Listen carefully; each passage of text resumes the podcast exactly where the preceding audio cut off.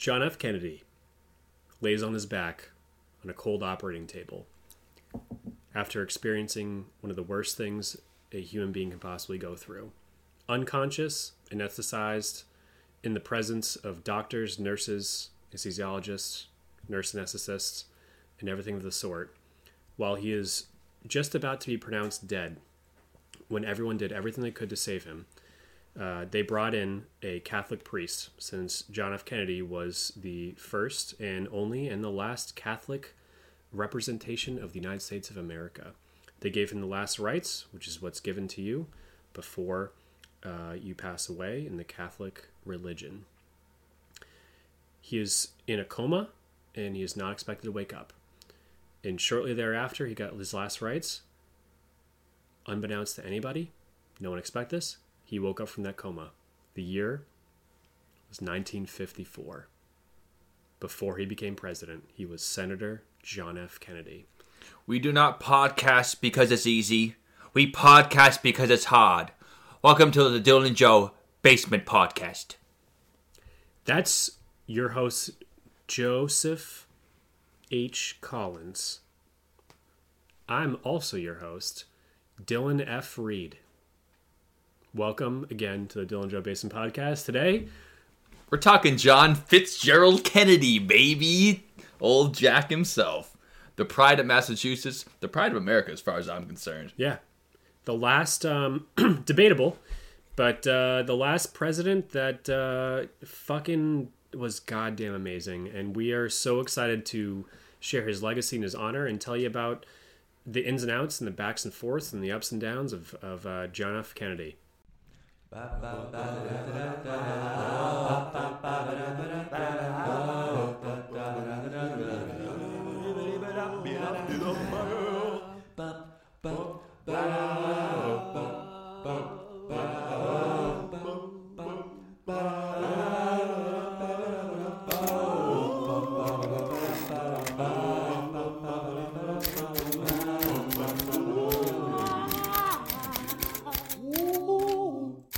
Today talking about our late president John Fitzgerald Kennedy. I thought we'd get started at the beginning, as it were. First of all, let's give the folks a nice ice pack to kind of come down from that shock, the whiplash you gave them. He's telling a story that happened before the famous event you're talking about here. What happened to him? He was in a coma in the 50s. This is before he's ever elected president. Yes, this is a long story. So we love JFK on this podcast. He is in my mind possibly the last perfect president in my mind. He made his mistakes. We'll get about this, but I won't say perfect, but I would agree with you that. Spoiler alert for me. Usually we disagree on things like this, but I would have to agree with you. He was a good president. Awesome. Yeah. Who tried to be great, and he did things that were difficult, which it seems to me that as years go on, more and more presidents just want to get in their cozy cocoon of easiness. And just because they're fighting the other side of the political party doesn't mean they're not doing things that are easy as fuck. They just kind of settle in. And this guy was clearly making things difficult for himself, as we'll get into. Yeah, like Joe said, we do things not because they're easy. Because they are hard. But because they are hard. Exactly. And he did stuff like that. And he did. So the story starts pretty much at birth for JFK, and he was born in, I don't have the dates, Joe, do you have any idea when he was born in the 20s? I'd have to imagine so, because he was in his 40s when he was elected in the 60s, so right. That works out. So he'd be born in the 20s, and me and Joe are going off of, we know a lot about JFK, so... of military age when World War II, when America joins World War II, we should say. Exactly, and he was born to Joe Kennedy, and we'll talk about him... tycoon. American tycoon. American tycoon in Brookline. I mean, if he existed today, he'd be a billionaire by the time he's a millionaire because of inflation. So this is Let's just call him a billionaire. This is essentially the royal family of the United States of America. It's as close as we have. It's as close as we've ever had to this. Yes. But the beauty of it is that it is America and there is no royal family because we are not about that. No one is appointed by God or the Queen. They're appointed by the almighty dollar. And Joseph Kennedy had quite a few of those. He did, because he was a prominent investor. That was his title. This guy was a good investor. Absolutely. And that's why he had his money, which is totally fine. You need to invest capital. You do. And luckily, because his father was a great... philanthropist. Which means... Well, philanthropist means that you talk with puppets. Yeah, flash the fist means that you're charitable. Well, I'm going to get out of the way right now. To be charitable, you have to have something to give. His family, so. Although it being a an Irish Catholic family, you love booze. He really loved the Prohibition because he gained quite a bit of money running booze illegally, which is the basis of their entire capital of their family. Is it true? We love that. Basically, like Pablo Escobar, when cocaine was huge, and then instead of going to prison, he started siring children to be part of the U.S. government. I mean, it's really the American dream. You outrun the cops, you sell illegal booze on a massive scale across the country, you become a multi-millionaire, and then your children live on, the Massachusetts coast, and you just live it up. Yeah, well... I'm not saying it was easy. I'm saying it was hard. We're not talking the bushes here, where the main coast. We're talking Brookline, Massachusetts. Sure. Where me and Joe... Not their vacation home in Cape Cod. I'm talking about their main home in... Massachusetts and Brookline, yes. Brookline, yeah. And Brookline is known for good Chinese food because there's a lot of Jews there. Yes. And not to be confused with Brooklyn, where there's no Jews. Yeah, right. So Brookline, Massachusetts, where, I've pretty much lived, that if you go to a Chinese food restaurant and it's full of Jewish people, it's really good Chinese food. If you guys don't know this, this is true. This is true because they don't fuck around with Chinese food. And that's really, really good. And I do hear that East Coast has the best Chinese food in America, easily. Really? Didn't know that. Okay. Yeah. New York, Boston. Yeah. Philadelphia, great Chinese food. It's very good. So we're Brookline, Massachusetts. He's born and raised, and he... That's where he spent most of his days. What? Fresh Prince reference. Yeah. Sorry. Yeah, East Coast, born and raised on the playground. I spent most of my days in the... Yeah. So... so JFK developed a... John... son of Joe, developed a... Or Jack, as they called him. Or Jack, at the time. He developed a back problem that was minor, like me, where you throw out your back once a year really bad. And that's actually something that you should bring up in poignancy, because usually I picture JFK blowing people's back out, but he actually blew his own back out. Oh, he blew plenty of people's backs out. Oh, yeah. And by people, I mean girls. Oh, yes. He was slaying since probably he could slay. Mm-hmm. And you said something that he got his first blowjob from who? Oh, I didn't. Oh, I thought you said that. Sorry, it must have been another podcast I was on. Let's just say Dwight Eisenhower's wife. I don't know. Something like that. I didn't know that. So part of it. he was doing well sexually. I'm sure he's doing just fine. Doing real well sexually and socially. But he was cursed with the medical condition. What would you call it earlier? I call it Addison's disease, which I'm not familiar with. Addison's disease. Neither are our listeners. We're not doctors here, but it's an autoimmune disease that. Just at the basic level makes it pretty hard to recover from anything. So whether you're getting anything, it just makes your body... he was diagnosed at 32 years old. Wow. 32. Got Addison's disease. So 11 years before he'd be president. Yeah, so his back, but only 5 or 6 or 7 or 8 years before he became senator. And it's a hard disease to have because it just makes everything that everyone gets... harder to recover from. The things that humans would naturally just bump into, and now you have to start well before the starting line just to even catch up to that recovery process. Yeah, exactly. So it takes me 2 weeks to recover from like a full-blown back throwout that I am incapable to walk out of my house. Yes. It takes him 4 weeks. It's like a big deal. Yeah. So so what happens is that it's hard. Hitler, it's hard. So Hitler came to power in 1939 but became chancellor in 1933. Mm-hmm. And John F. Kennedy realized that this is something that he believes in, he wants to fight against. This is right versus wrong. We do not believe that Reich versus right. That's right, Joe. Because the Reich. Might makes Reich. That's right. That's Reich. It's Reich. Quality, comfort, and price. Yeah. There you go, Joe. Cheers to that, dude. So, fuck the Reich. So, he... what does he want to do? Like, just every good American strong man in the 30s and 40s, he wants to enlist in the U.S. military. But he's not anyone average because he goes to Princeton University...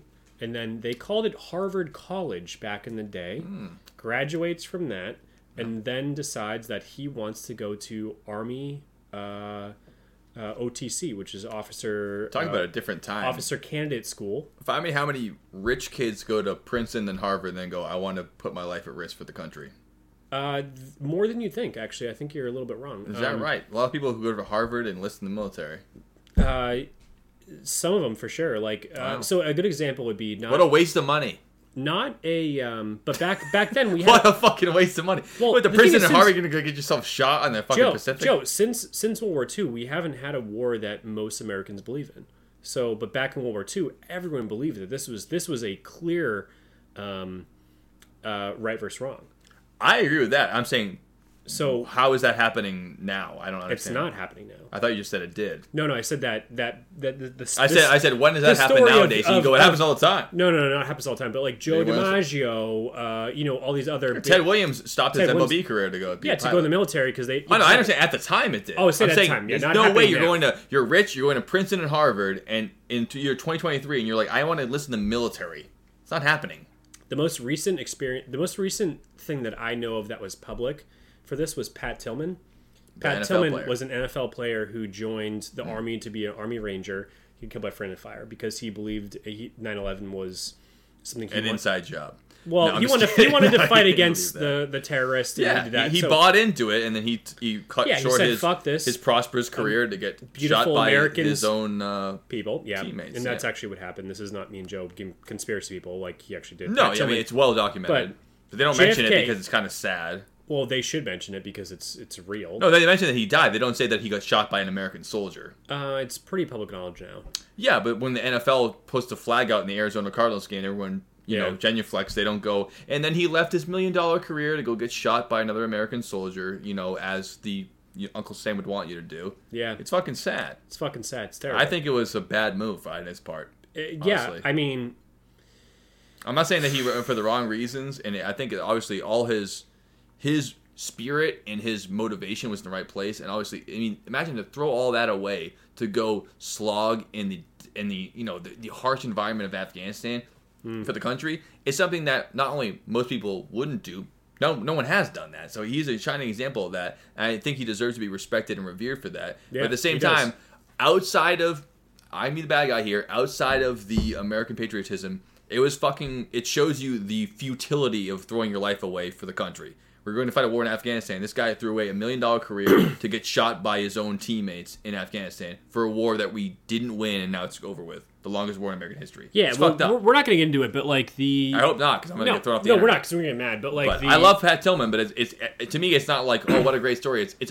a tragedy in my mind. It's a tragic story about someone throwing their life away for an idea that doesn't exist. Well, it's the same concept as Vietnam. Like, once you believe in it, then once you get there, you go, what the hell is going on here? I think that's a great example. That's it. You're like, what am I fighting for? This is nuts. His heart was in the right place. It's nuts. His heart was in the right place. Cheers to Pat Tillman. Like, good guy. Bros to Pat Tillman. Cheers to him, dude. He was fucking awesome. I think he's a hero. He was a hero. Absolute hero. It doesn't always work out like the movie. But the same concept. The same concept is not the same for World War II. No. Anybody ever, movie stars, football players, baseball players, whatever it is, go to World War II. It's a different kind of situation. It's a different kind of situation. You believe in it, you're probably going to die, but you might not. And there could be an argument to be made at that time more than ever now. They always make the same argument, but that you are trying to defend the free world. Yeah. I mean, I think there's... No, if they didn't do what they did, we would probably have swastikas. Absolutely. That's the difference. In New York City. There's no chance of Afghanistan marching on Washington, but there was a good chance of Germany doing it. 100% real good or chance. Japan, we were a lot closer than anyone thought. Yeah, both of them. So all is good there. So JFK, that's what he thought. Like, and he was like, I'm going to fight for this. This is worthy of an American male. Going from a president who was... well and good off, had plenty of money, nothing to worry about in his early 20s from our second most recent president who faked having shin splints to get out of going to Vietnam. Exactly. Like, it really shows you the dichotomy of the kind of guys we're putting in office here. Yeah, exactly. So you got a guy who's... I'm talking about Donald J. Trump, by the way. So JFK was eager to join the U.S. military in anything. So he wasn't drafted. He enlisted, I think. So... enlisted isn't the word. He applied for service. Officer training school. Yes, yeah. I don't know what they called it back then. But I'm just saying, he wasn't forced into it. No. He decided, he was like, I have a college education from two premier schools, Ivy League schools. Yeah, not just premier, Ivy League. Ivy League schools, and I want to be a U.S. officer in the Navy, the Army, the whatever. He chose the Army, and they denied him. They denied JFK from being this because he had back problems. Because, as always, they look at your medical record, and then they say, we think that you're a liability more than an asset. You can't do this. It reminds me of the Spartan phalanx where they would, if you couldn't hold your shield up just the right way, even if you wanted to believe in it. The Spartans in Greece? Yeah. Really? If you couldn't hold it up for a certain amount of time and have the exact posture, even if you cared and you want to give your life up, you're actually more of a weakness than an asset because you're putting us all at risk here. Right. Which is similar to the military. We like how you want to do it. We appreciate your fervor, but you're a liability. We can't have that. We have many people's lives at risk here, and even if you want to die, you can go die, but you're going to kill all of us too. So it's understandable. It is. They have standards for a reason. No, they do. Like, you can't just join the military because they want a body. It's not. No, it's the not U.S. military. It's not the Russian military. Like that. It's not. It's also not. I was just with people in the IDF when I was in Israel a couple weeks ago. And, Israeli Defense Force. And for the listeners. And I was talking to them, and they will take anybody because most of the jobs are not combat related. Mm. So the IDF is just something you do. Mm. They don't look at your health record, whatever it is. So like I'd be in the IDF, but when I went to, I was looking at joining the army when I was in my early 20s. Yeah. And I went through a small portion of that process, and they're like, your chances are very slim because you've had 20 concussions. That is rough. You have back problems. You're going to get bonked for sure in the army. And you have had all these other things, so like, this is not looking good to you. You should probably not even bother. And I was like, that sucks, but whatever. I'm glad. Point taken. I'm glad I told you not to go. Yeah, that was good. That was probably in 2012 or 13. Mm. So we were still at war in Afghanistan and Iraq. Mm. Right. So back to JFK is that, not about me, he wanted to do this. So he went to his father, Joe Kennedy, and said, fuck, I got rejected from this. And he took like a year to be conditioned better so he won't throw his back out in the basic level of you mentioned the tests. Workout regiment in 1930, whatever. We're talking... Like, do 10 jumping jacks a day. So this is 41. 41, okay. Because he got rejected in 39, and this is like 41. Yep. And the regiment back then was actually possibly could be harder. There's no way it's harder. There's no fucking way it's harder. When you think of the... So my only... People had no idea how to even do like gym... I know, but the only reason I say that is because... Everyone's smoking cigarettes. I know someone who was in the Marines in the 40s, and there wasn't any like... let's say OSHA version of the army. That's a good point. It's difficult in different ways. If you were a bitch... They weren't accomplishing more physically, but they were more at risk. No, they were accomplishing more physically, and they were also like, if you're being a bitch, your drill instructor would just punch you in the face as hard as he could. I get that. And if you're being a bitch about it, you fucking suck, but you can't quit, whatever. There's no quitting. Like, they would physically abuse you. Yep. So that's the Marines, the Army, I don't know.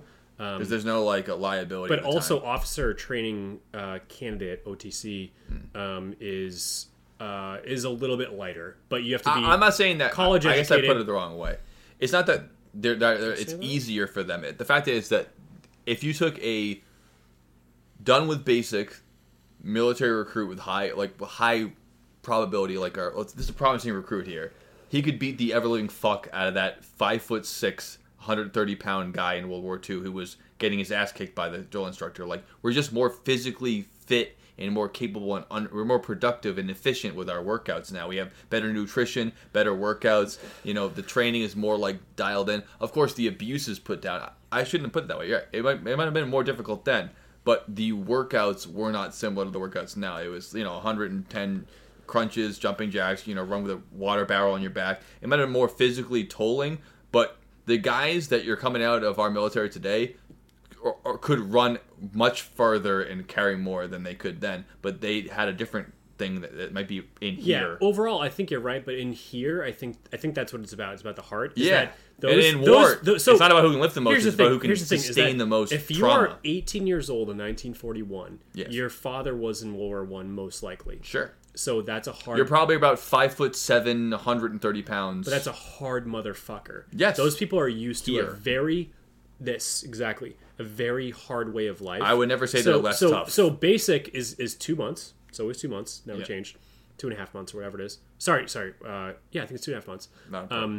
And those guys mentally or whatever it is. So if they get punched in the face, they go, this is what it is. That's now if you get punched in the face in basic and Army or Marines, that person gets kicked out. Yeah. Like not the person get punched, but the person who punched you them. Get court martial or whatever. Yeah, exactly. So it's a different... I hear that for sure. We're talking past each other. The greatest generation was a different breed for a lot of reasons. A lot, The way they were raised from birth till... the way that the military treated them. Even when they became adults, they got put through another crucible. Yeah. Double crucibled. Yeah, exactly. So JFK went to his father and said, hey, they didn't let me in because they looked at my medical report and they said I have back problems and a liability. Right. His father, Joe, talked to some of his friends and then eventually got him in 1941. I passed around a couple of checks. Yeah. Yeah, he went through... Then he got in.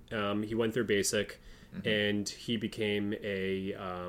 he was an officer, and I don't... Do you know if it was the Navy or the Army? I believe it was the Navy because he was a patrol boat captain. He was on a PT boat. Yeah, exactly. So he was on a PT boat. I think he was in the Navy. Yeah, so he was on a PT boat, and he was the captain of the PT boat, so he ran that damn thing. Yeah. With back problems and the whole thing. Yeah. So what happened was he was... I forget what year it was. And will you imagine how big his bank account was? And he's out there with those guys who are... He's just the same as them. It's a great equalizer. Yeah, but I get it because he's looking for... So this is a old soul who's looking for meaning in life. He goes, I can be a rich kid and just like Billy Madison and just fucking smoke weed and cigarettes and bang chicks and or like his brother Teddy. So, yeah, Teddy. Swim in the pool, do all that stuff that everyone wants to do. Of course. And he said, no, I want to go to the Pacific and go search for glory. Search for glory, search for meaning, search for purpose. Yeah. There was straight up purpose there. You didn't question it. Like in our generation, you question this. Like I question it all the time. Like nothing has that much meaning. Yeah. The meaning is the people in your life, like me and Joe here, my best friend. We have meaning, but back then there was a greater purpose was the best thing ever, and you might die for that. And as men, and many did, and many did, and as men, that's awesome. You know, I don't want to do that. I never did, never do. But me either. But I give those guys credit, dude. Respect the shit out of that. They died young. Most of those guys, you know, like they never got a chance to be the age we are now. No. So we're lucky. So he did that. So his PT boat was off the coast of Japan, and they got fucking obliterated by a Japanese destroyer. That's way too big of a ship to be going up against. Exactly. A PT boat, for those of you guys who don't know this... It's the tiny one in Battleship. The two-space one. Yeah, it's a two-space one in Battleship. And it's still bigger than most of your fishing vessels. Yeah. It's just small for a Navy vessel. Got two engines. They're super powerful. It's got like 2,000 horsepower. So you're the recon, basically. A couple of guns on it. They're really designed, again, we're dating ourselves a little bit, but they're really designed for Vietnam. Like it's like river patrol type of thing. Patrolling. They got a couple 50 cals on it. It's not a war fighting boat. It's you get the eyes on. It's like the cops. Situation. Yeah. You're kind of the cops of things. Patrolling. Like we're not talking Bismarck, Arizona level patrols. We're talking like little. They don't actually even name them for states. We're talking coastal level streams, rivers, you know, that type of thing. But rivers are like the Mekong River in Vietnam, which is giant, you know. But like it's still the same thing where they come across canals, like canals, type of stuff. So. They got fucking obliterated, and then they all had to obviously bail out and swim to a nearby island, where it's fucking crazy. So JFK got his Purple Heart because of that moment. They got shot up by a Japanese destroyer, and they swam like something like 5 miles. Fucking A. 5 miles. That's gonna be the survival adrenaline to some random ass island. Yeah. Which, as soon as you land, now you can start breathing, but you're not safe. You're not home free. Not even close. So they got obliterated and swam miles, and JFK didn't get any wounds from the shells or whatever it is. He threw his back in the water. That's all they said. Makes sense. His back's already eroded. His back's fucked. So he threw it, but they got to that island. They lived there. Then they stayed on the island for a couple of weeks. Jesus. I didn't know it was that long. Yeah, like some of those movies with the sharks where they're like just trying to survive off of eating seagulls and that type of thing. Just nuts. Before they got rescued. So that's the start of John F. Kennedy's like notoriety. Already famous for being the Kennedy, plus now he's a war hero. Yeah, plus now he's exactly. So he's doing his jam, like say Joe DiMaggio, fighter pilot, you know, Ted Williams, you know, all these things like Elvis. No, I'm just kidding. He didn't really fight. Nah, but Elvis at least was in it, dude. He went. Yeah, he was in it. So, but Elvis was in it before Vietnam really broke out. Elvis was in the early 60s, or late 50s, actually, I believe. I think so. Wasn't it Korea? It was post-Korea. Post-Korea, okay. Before Vietnam. So a different time. I'm just saying it's a similar idea where you didn't have to go. You wouldn't have to, but you're volunteering, you know. Yeah, exactly. So he had some stuff, but he had some injuries, and he had Addison's disease, and it wasn't great. So my intro with him having surgery is that he went in for spinal surgery. I don't exactly know what spinal surgery it was, but he had... Which is a tenuous task to do in 2023.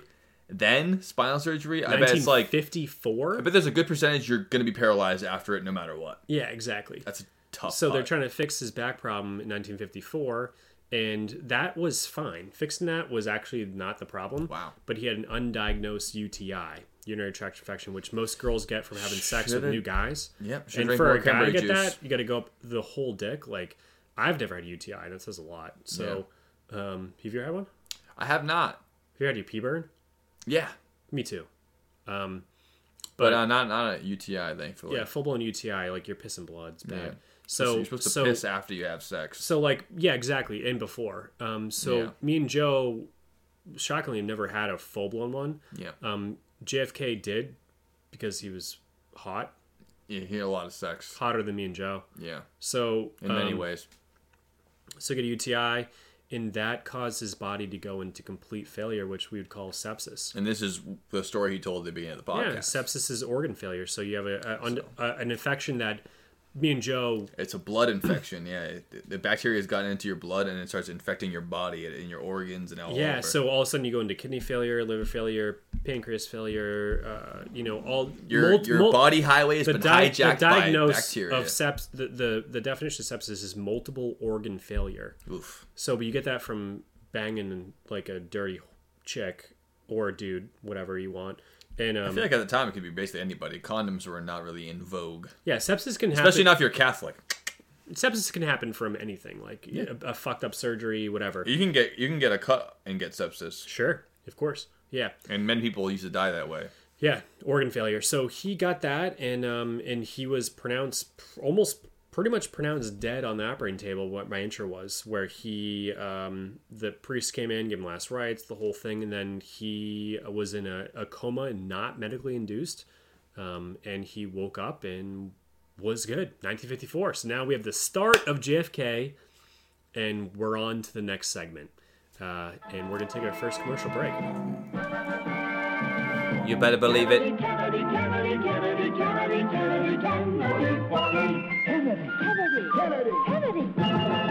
Do you want a man for president who's seasoned through and through, but not so doggone seasoned that he won't try something new? A man who's old enough to know and young enough to do. Well, it's up to you, it's up to you, it's strictly up to you. Why does Kennedy, Kennedy, Kennedy, Kennedy, Kennedy, Kennedy, Kennedy, Kennedy, Kennedy, Kennedy, Kennedy?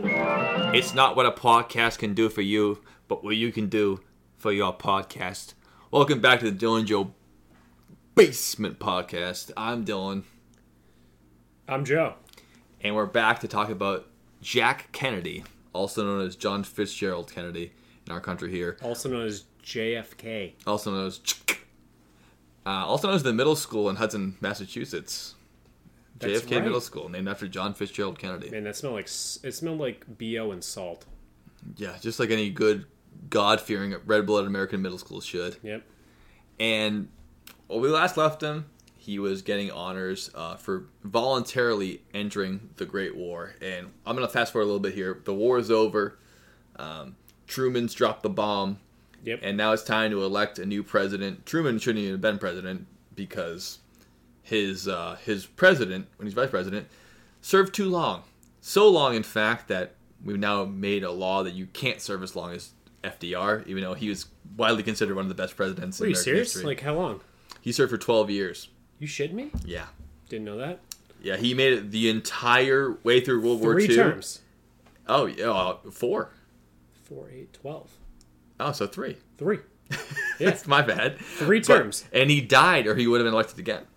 Wow. He died, and that's why Truman became president. And they were so confident that FDR would be reelected that they didn't even really tell Truman about the Manhattan Project or about any, secret shit. He found out basically as he died. He goes, "Oh, by the way, there's this thing called the atomic bomb. You need to decide if you're going to drop it at Japan." And, you can blame Truman for what you're going to blame him for, but he really got thrusted on him in the last moment. But I'm not talking about Truman. I'm talking about FDR, and I'm talking about the transition of power. What I'm talking about today is the idea that the war is over. There's peace on Earth, but there's a new war to happen here. Not by shots, but by developing nuclear weapons on a massive scale. Because Germany has been split in two, and the USSR and America are in a deep fucking feud. Who are you going to elect for president? One of the war heroes of World War II, Dwight D. Eisenhower, the president of the United States, widely considered America's grandpa. I like Ike, that whole thing. Good old bald guy. Good old bald guy. Good old tall bald, one of those tall balds. Not Patton level crazy, but not like a pacifist. He's like a war hero kind of dude, even though he was, not really in the war. He was more of a commander. But what I'm trying to say is that he had one of the best end-of-office speeches in American history to rival Washington. Washington's famous speech was, do not let the country get divided. There should be no two-party system. We are one united front. And then, of course, everyone ignored him immediately. Didn't listen to that. Yep. Similarly, Dwight D. Eisenhower had a speech like that, and people ignored him immediately. But the weird part about him was that he was a military man, a career military guy. And his speech hinged on the fact that we should not buy into the military-industrial complex. That's a big thing. He knew on my way out, what's the big thing you're going to say? He goes, we cannot be at war every year in the world. We have to maintain peace, maintain prosperity at home, and try to kind of rise up together. And he saw the coming of the economy to be gained by invading, military war. And this guy who was a lifelong general, he got elected president because he was a general, goes, we got to stop invading nations, stop throwing over powerful despots, and just do our own thing and maybe support the world instead of fear and fighting. Yeah. And the next person they were going to elect was either Dwight Eisenhower's vice president, who was Richard Nixon. Oh, God. Or this up-and-coming Catholic kid from Massachusetts, who, if he was going to be elected, would be the youngest president in American history. He would have been in his 30s at that point, right? I think late 30s, but yes. Yeah. John F. Kennedy. And that's how the shit started. Wow.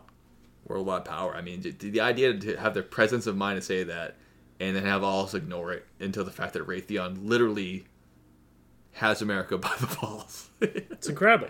It's incredible. Something else. So what's next? All right. I'm going to roll to 1 through 3, and it'll be way shorter than that what I just said. Richard Nixon and John F. Kennedy start their campaign line. We're talking about old-fashioned campaigning. Newspapers. Get to the radio station. It's Nixon against Kennedy. Have your buttons on your shirt. But here comes the invention of television. We're talking about nationwide. Now, for the first time in American history, more people than not in their house have some form of television. So they decide to have the first televised national debate ever. Now, these used to happen in person. Lincoln, Douglas, not national debate, but, all kinds of presidential debates were done in person, and they would write about it in the paper. Kennedy and Lincoln, here we go, going sideways. Kennedy and Nixon, we're going to do it live on television. And it was the first time that America could see both of them sitting there. And Kennedy looked like this sexy, rich Massachusetts kid, this nice hair, his goofy smile. He's sitting there, cool as a cucumber. And Nixon is visibly sweating bullets. Love that. He's shaking. He's nervous. I'll tell you one thing about something. And for the first time, people could visualize who their president might be. And famously, they took a survey of the world. On the radio, audio only, people overwhelmingly said Nixon won the debate. Same debate, people who watched it on television said Kennedy won. Just because he was more poised, he was more confident. And ultimately, that rode him to the presidency. He became the president. The guy who would be president later. Spoiler alert. Nixon wins later on. He had this kid usurp his power. It's like if Joe Biden lost to, some kid who, he was president. Shane Gillis? Yeah, Shane Gillis won. Exactly. Right under his feet. This fucking 35-year-old dude sweeps it up from the vice president, their heir apparent, you know. So like the way he looks, like his posture, his posture, and they just liked his look. Yeah, they liked it. They liked the cut of his jib. Yeah, I get it. So obviously Kennedy goes on to make a whole lot of changes that he didn't. I think it reminds me of him going to war. He didn't have to do this. He could have just played the game for 3 more years. Yeah, I see why he ran as a Democrat, but he could have just been like, you know, we don't like the communists, and that's that. But he was put to the crucible of major American events, starting, of course, with the fact that the Cold War is already going on. Korea's over, and here we are in the Cold War. He's immediately at odds with Russia. What does that make you think of the Cold War with Kennedy? I don't know. What does it make you think? It makes you think of the Cuban Missile Crisis. Sure does. Yes. So the Cuban Missile Crisis was something that was found out after the fact that it was done. So the FBI was which would be Edgar J. Hoover at the time. J. Edgar Hoover. Sorry, J. Edgar Hoover? Yeah. Was in charge of the FBI. And you would think that he would have a pretty good understanding of what's going on with Russia. Yeah. But there was a little bit of a gap in that the Russians were putting nuclear missiles in Cuba, and that is the communist nation. That is the big problem. Communism was the threat. Mm-hmm. Every student and every person in the United States was scared of nuclear war. So if you were in middle school in the 50s, you were taught drills to go under your desk due to nuclear threats. It was a true threat. It was. The world was split in two from nuclear weapons, and it was Russia against America. Yeah, and hence I think they often put it as communism versus capitalism, which it was, but communism doesn't make you drop bombs. Neither does capitalism. It's America versus Russia. Yeah, exactly. Yeah, communism does not mean dropping bombs, and capitalism is a way of... It's an economy system. Exactly. Yeah, exactly. So it's not a morality system. Exactly. And communism is based off of people... Most, like, Marxism and communism and everything of the alike is about equality. Yes. And controlling your systems, but it's more government. Mm. So more government becomes a problem because everyone thinks that's more of a democratic way of going through things. There's more places for it to leak. Yeah, exactly. You want to get the horsepower from the engine to the wheels, and the more parts you have in between, the less horsepower you're going to get to those wheels. Right. Yeah, exactly. So, but the big issue was that this was a fact. Is that Russia is emplacing nuclear weapons in Cuba, which is intercontinental ballistic missiles. How many miles from Miami? 90 miles. So now we have a basically genuine, from us to New Hampshire, like northern New Hampshire is. Yeah, that's how close. There is something that can annihilate pretty much any place in the United States, especially if they're ICBMs, intercontinental ballistic missiles. They were, but they weren't. They don't. Obviously, they can't fly as far as ours can now. But they were built to do that. Back then, they were still pretty okay at making sure you could. Blow they're up. Basically the fucking V4 rocket sequence with the fucking nuclear warhead on top. Yeah, just blow up Miami for sure. You get a real issue here. There's about to be a lot more Florida Keys at that point. Yeah, that's a good point. Exactly, Florida turns into the Keys entirely. It's all Keys. Yeah. Oops, right. All Keys. All Keys that you can't go to because for the next 10 billion years, it's radiation. All radioactive. Yeah, that, don't forget about that part, too. It's all radiation.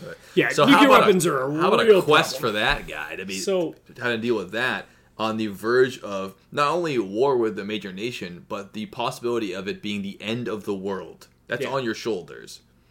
At the same time, he's working at breaking up the American crime syndicate. We're talking about mafia. We're talking about organized crime in America, who's gone from, ironically, something like his father and his grandfather were back in the Prohibition, organized crime. Now that you've gone legit, as they say in the mafia, once you make enough money, you just buy your way out of crime, and now you're just a legit businessman. That's what his father did, and now he's looking at that and going, America's getting torn apart by a bunch of mafiosos.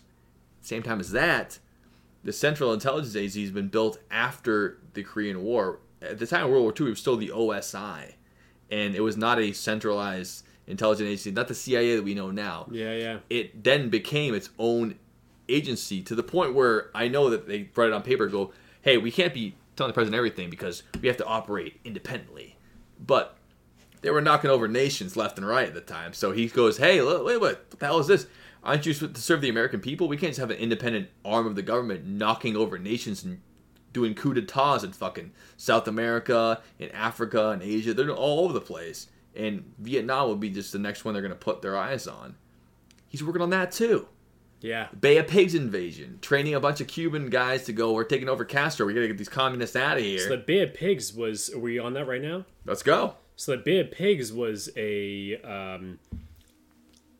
probably the biggest deal, even to this day, that has ever happened, is that it was the last thing besides what we're doing right now with Ukraine, where we are actively fighting the Russians openly. So the Bay of Pigs comes in after JFK is elected president. Mm-hmm. So we at that point. Everything I've been talking about is what he was working on when elected. Yeah, work on it when he was elected. But I'm going to talk about the Bay of Pigs didn't happen until he was elected. Yes. So I'm talking about this man has been president this whole time. JFK. Since I talked about Nixon sweating, I'm talking about he's president. JFK, he's working on the Cuban Missile Crisis, Bay of Pigs. He gets nothing in 1960, yes. Okay, so 1960. So we're into the 60s here. So one of his first moves was that JFK wanted pretty much all of the good things. He wanted to increase Social Security. He wanted to give citizens better access to health care. He wanted to give citizens better, pretty much like, hey, what's wrong with this country? Try to fix it. Yeah, let's try to fix it. He was a new face, the youngest man ever elected as president. New face in the White House. Let's change things. He said, hey, let's change things. Let's do it slowly. Let's make a difference. So, again, Social Security was a big thing for him. Let's give people better... once you turn retirement age, let's give you more access to living a comfortable life. Let's give you more access to... which before FDR, it wasn't even an option. We tend to forget. There was no plan for once you get old. It was your kids take care of you or you die alone in a pit. That was it. Yeah, it's a good point. He was carrying on that torch, yeah, in a better way, I think. Yeah, so I think everything that could make you a citizen who wants to live here and have better access to being taken care of if you work hard. Yeah, I believe that he pushed forward through. So then comes real life. Is that JFK is president, 1960? Presidents aren't kings. They can't just decree things. No, they can't. So now you come at an issue with like, okay, well, the Russians are a problem. Communism is a problem. Mm-hmm. What do? We have Russians putting. And this is the USSR, which we often forget was at the height. They had all the countries that we're now hearing about are in Eastern Europe. That was part of Russia. Yeah. Part of the United Soviet Socialist Republic. It was not just Russia used to be called something else. No, it's Russia used to have a lot more. It was more Russia, Belarus, Croatia, Czechoslovakia, Yugoslavia, Ukraine, obviously. Exactly. So all. I think even places, Kazakhstan was part of it too. Any stands. All the stands. Uzbekistan. Except for Afghanistan, famously. Places, they tried to get them, but they didn't. Afghanistan, they didn't get. They tried to get it. Yeah, good point. That was in the 70s and 80s. Yeah, Rocky saved them. Yeah, Rocky did save them. Rocky and Osama bin Laden saved that place. Thank God for them. Mujahideen. So... strange bedfellows, as they might say. Rocky and Osama bin Laden. Yeah, wow. Weird combo. Osama, you know what? You're something all right. So now the people's president, JFK, has an issue. Okay, all right. He's got a lot of issues. We got a problem here. We got Cuba, and Fidel Castro has... right at our doorstep. The communists aren't in Eastern Europe. They're right below Florida. They're right there. They God damn it. 60 miles? 90. 90 miles from us are weapons that can destroy us all because the Russians have been placing them there. And what do we do? You know? What do? We panic. He made a decision... to invade them. This is the Bay of Pigs. Bay of Pigs invasion. So we put forces, the U.S. JFK authorized a military invasion of the Bay of Pigs in Cuba, and it went terribly wrong. It was a big fuck up. And it should have been on a historical fuck ups episode. It should have been, yeah. So the reason it was a fuck up that everyone believes is that we didn't have air support. But having air support... It had to be quiet. They had to be quiet.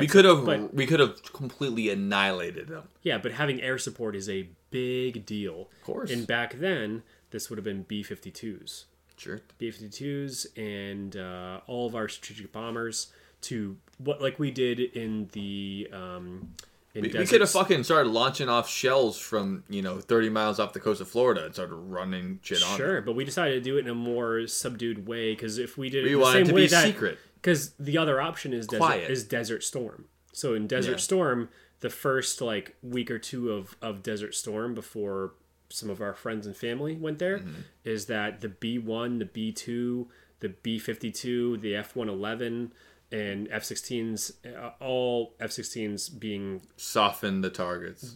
What they did is they took out the radars and the all the central radar areas, as well as the SAM sites, which is surface to air missiles. Yeah, all anti-aircraft. So, yeah, exactly. So all of our bombers came in, and just an F-117s specifically, our first stealth F-117 is a fighter, but it's really a bomber. Went in there way before anyone else and blew up all these sites. Yeah. So we could then have a ground invasion. In 2003, Operation Shock and Awe was the same thing. They're launching Tomahawk missiles off of the coast to just soften up those targets. Yeah, I think in 2003 was the last time that a U.S. battleship, which has never gone in the ocean since, was off the coast of somewhere in the Persian Gulf. Lighten up the side of things. I remember watching that as a kid on television and being like, sick. This is good. Yeah, this is good. This is a good thing. We have battleships just shooting. I was pretty happy about it. I'm like, this is great. It's just this fiery coastline of munitions, and I was like a kid being like, nice, got him. Yeah, I was in my grandma's, I lived in my grandma's house at the time, and we were just watching the USS... I forget what the last, Wisconsin, I think it was. The Wisconsin was the last battleship we ever had. Really? That was shooting shells the size of Volkswagen Beetles. Is that insane? The sheer massive... That was... Even a bullet will do that to you. Then you have a Volkswagen Beetle coming over the edge. Come on. Yeah. And it was the... that the USS Wisconsin was doing the same thing in Japan, shooting the same shells then, and it's the same boat that's doing the same thing in the 90s. Wild. Crazy town. So... we got to keep moving. JFK. Sorry, exactly. JFK had a decision. We could do the USS Wisconsin mixed with F-117s, and we could just blow up all their stuff. The United States could invade Cuba. So we could have a successful ground invasion. We would have won. The whole point is that we have a ground invasion. To have a successful one, we need to have air support. Mm-hmm. And then JFK said that's just too much. That's too war-provoking. Because they'd be committing to a war with Cuba, which means you're committing to a war with Russia. Exactly. So we're just going to have a ground invasion, and it went very, very bad. Yeah. So everyone went, fuck this president. Not everyone, but a lot of people were mad at him. Very bad. They said this was a disaster. Of course, it was bad. Absolute disaster. America doesn't lose. Yeah, we don't lose, but we lost this thing with Cuba. Of course we do. And Khrushchev was on the other side of this. Talking about Nikita Banana. Nikita Khrushchev. Was the other side of this, and this was just now all of a sudden we have a gray area of you didn't win, you didn't lose. That's the worst. What we want answers. Yeah, we want answers. We fucking blew you to shit. Yeah, and you need to surrender, or no, like with Saddam Hussein, there's no option. It's just we win or don't go home. The first time we attacked Iraq when Iraq invaded Kuwait. Yes. They had all of everything literally important 20 to 200 hours. Feet underground. And everything there was underground. So conventionally, our bombs couldn't penetrate those bunkers. So within 48 hours in Saddam Hussein's situation in the early 90s, when he was invading Kuwait, we developed in 48 hours a bomb that could penetrate 20 feet under the ground that was made bunker busters that were launched off of F-111s that were made from the barrel of a tank. They literally repurposed Lockheed Martin or Raytheon or whatever took those hardened steel things. They repurposed them to be these 10-20 feet long things that would go in the ground and then blow up. And it took us that time because that's what it took. So, just saying, this is sophisticated. We did not win this one. We could have, in other words, America would have easily been able to invade Cuba and conquer it, but that's not the point of the whole thing. It was a delicate battle between the USSR and America, and he was put in a very precarious position there because not only was the Bay of Pigs a fucking went tits up, it was also the fact that Russia was putting missiles on there, which was the biggest nuclear threat to the world since... I mean, that is still... Since ever. That still holds as the most cataclysmic nuclear event in history, and it could have so easily gone poorly. Yeah. And most people that I've heard interviews for, which is his highest advisors, his generals, even people who worked in Kennedy's cabinet, they all go, I don't know how the fuck that worked out. Everyone thought it was going to go bad. Yeah. They were all like, this is going to go bad fast. Not good. I would like to hear the Russian government's version of it, because I really haven't heard their side of the story, but I have to imagine it's pretty similar. They're like, we all thought it was going to go fucking bad. Yeah. I mean, you know, you look to the villain thing and they go, well, they put the missiles there. They probably wanted to shoot them. They didn't want to shoot them. They wanted to be able to shoot them. They didn't want America to show up and start, you know, starting World War III with Cuba. No. They didn't want that either. No one wants that. Which is why ultimately they removed the missiles. Yeah. Russia did take them away. So it kind of proves to you that they weren't wanting to shoot them anyways. They wanted to have the option to do that because, meanwhile, we had missiles in Europe too. Even closer than they did. So let's not leave us out of that too. Missiles, just when they did it, we were like, what the fuck? Yeah, exactly. So at the end of the day, World War II didn't happen in Cuba. You're not allowed to put missiles there. Chiquita Banana decided to take his missiles out of Cuba. He did. And JFK was a huge part of that. Because he was the commander-in-chief who made the decision there. You imagine how many generals were frothing at the mouth saying, "Oh, fucking invade Cuba right now. We should launch right now." And he goes, "No, we won't launch him because it's easy. We won't launch him because it's hard." Something like that. Something like that. So the Bay of Pigs was his first thing. Everyone, his approval rating went down dramatically because he fucked that up. We don't like losing. It didn't go well. So now we're in the year, you know, early 60s, and JFK is still president because he was elected in the 60s, so between 1664. Yeah. And now we have another issue. So you've got the people's president who is fighting for the American public. But against the communist raid of the Red Russians. Right. And we have the military-industrial complex that needs to be fed. They are salivating. They need another war. We just had Korea. Before that was a good interim war. We need another war. That was War II, Korea. We just had something with Cuba, and now we need another war. So the majority of the U.S. military and some guy named Lyndon B. Johnson, the vice president. Back when vice presidents used to be your enemies. And they would take on their enemies. They never do that anymore. It'll never happen again. Johnson, although was a Democrat, he was diametrically opposed to Kennedy. Right. Much like if Donald Trump took on Ron DeSantis coming up soon, it'd be like, we're enemies, but now we're friends. Yeah. It's like, you're not really, though. Like, you're not the same person just because you're the same party. Now people are much more in lockstep. Lyndon Johnson did not agree with Kennedy about many things. Most things. Yeah. And my thought on that... He did agree about civil rights. Which is a real problem. Which is a big part of... You know. And that's... So the thing is, from Texas thinking that black people shouldn't be treated badly, it was a big thing at the time. So the big thing is our friend Jordan Peterson. Can you please bring him to the table, Joe? Dylan, I don't know why you called me at this hour, but I'm willing to answer your question. Okay. Thank you, Jordan. Jordan has once said... that he believes that both parties have a very big purpose in any sort of Democratic, Republican, governmental decision-making process. Because sometimes you need a very conservative approach, and sometimes you need a very liberal approach to any issue of any time, of anything. Yes, that's absolutely correct. Because there's no one way of thinking. And just because you believe in freedom of religion and sexuality, it doesn't manage to believe that you should always be a certain mind. No one should be in lockstep with any certain ideal. And me in particular... I'm liberal when it comes to the fact that no one makes fun of me for my high voice, for calling me a gay boy, which I was called in high school, which I am not a gay man. There's nothing wrong with that. Outside of the Bible, which there's very many things wrong with that in Leviticus. But I'm just saying that there's a time and a place for most moments. And in the time when the Soviets were pointing missiles at our country, it was time to rain hell on them. And there's a time when they ask for forgiveness later, and we will forgive them.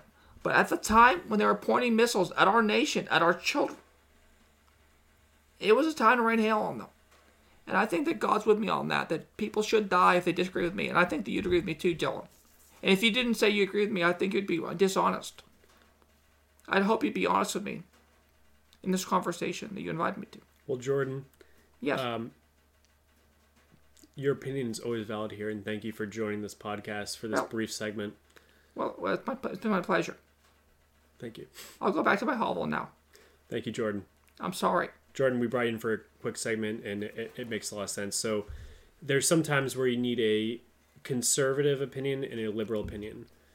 But when it comes to this, sometimes there's a middle ground that needs to be made.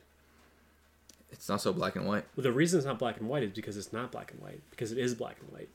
And when it comes to... oh, shit. It's because when it comes to...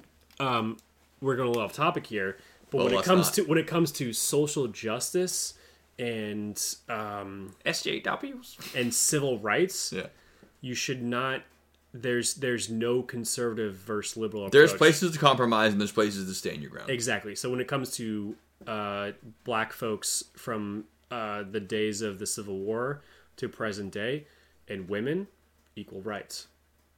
There's no like let's. I'm gonna have a conservative approach or a liberal. You don't want to do a 3/4 compromise. I don't know what that is. 3/8 compromise. I don't remember what it is. I don't know. I don't remember what it was. I don't remember the number.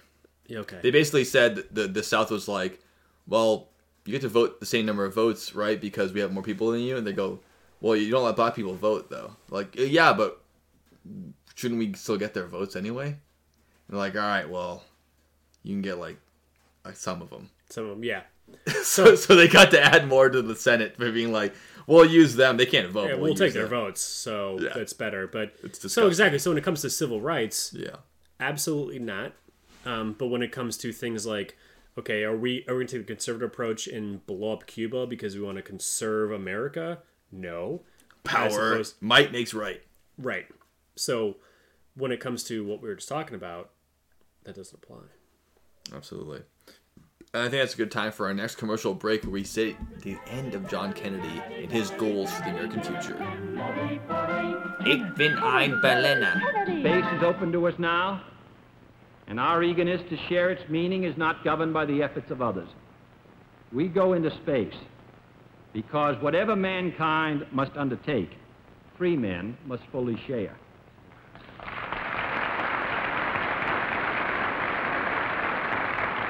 I therefore ask the Congress, above and beyond the increases I have earlier requested for space activities, to provide the funds which are needed to meet the following national goals.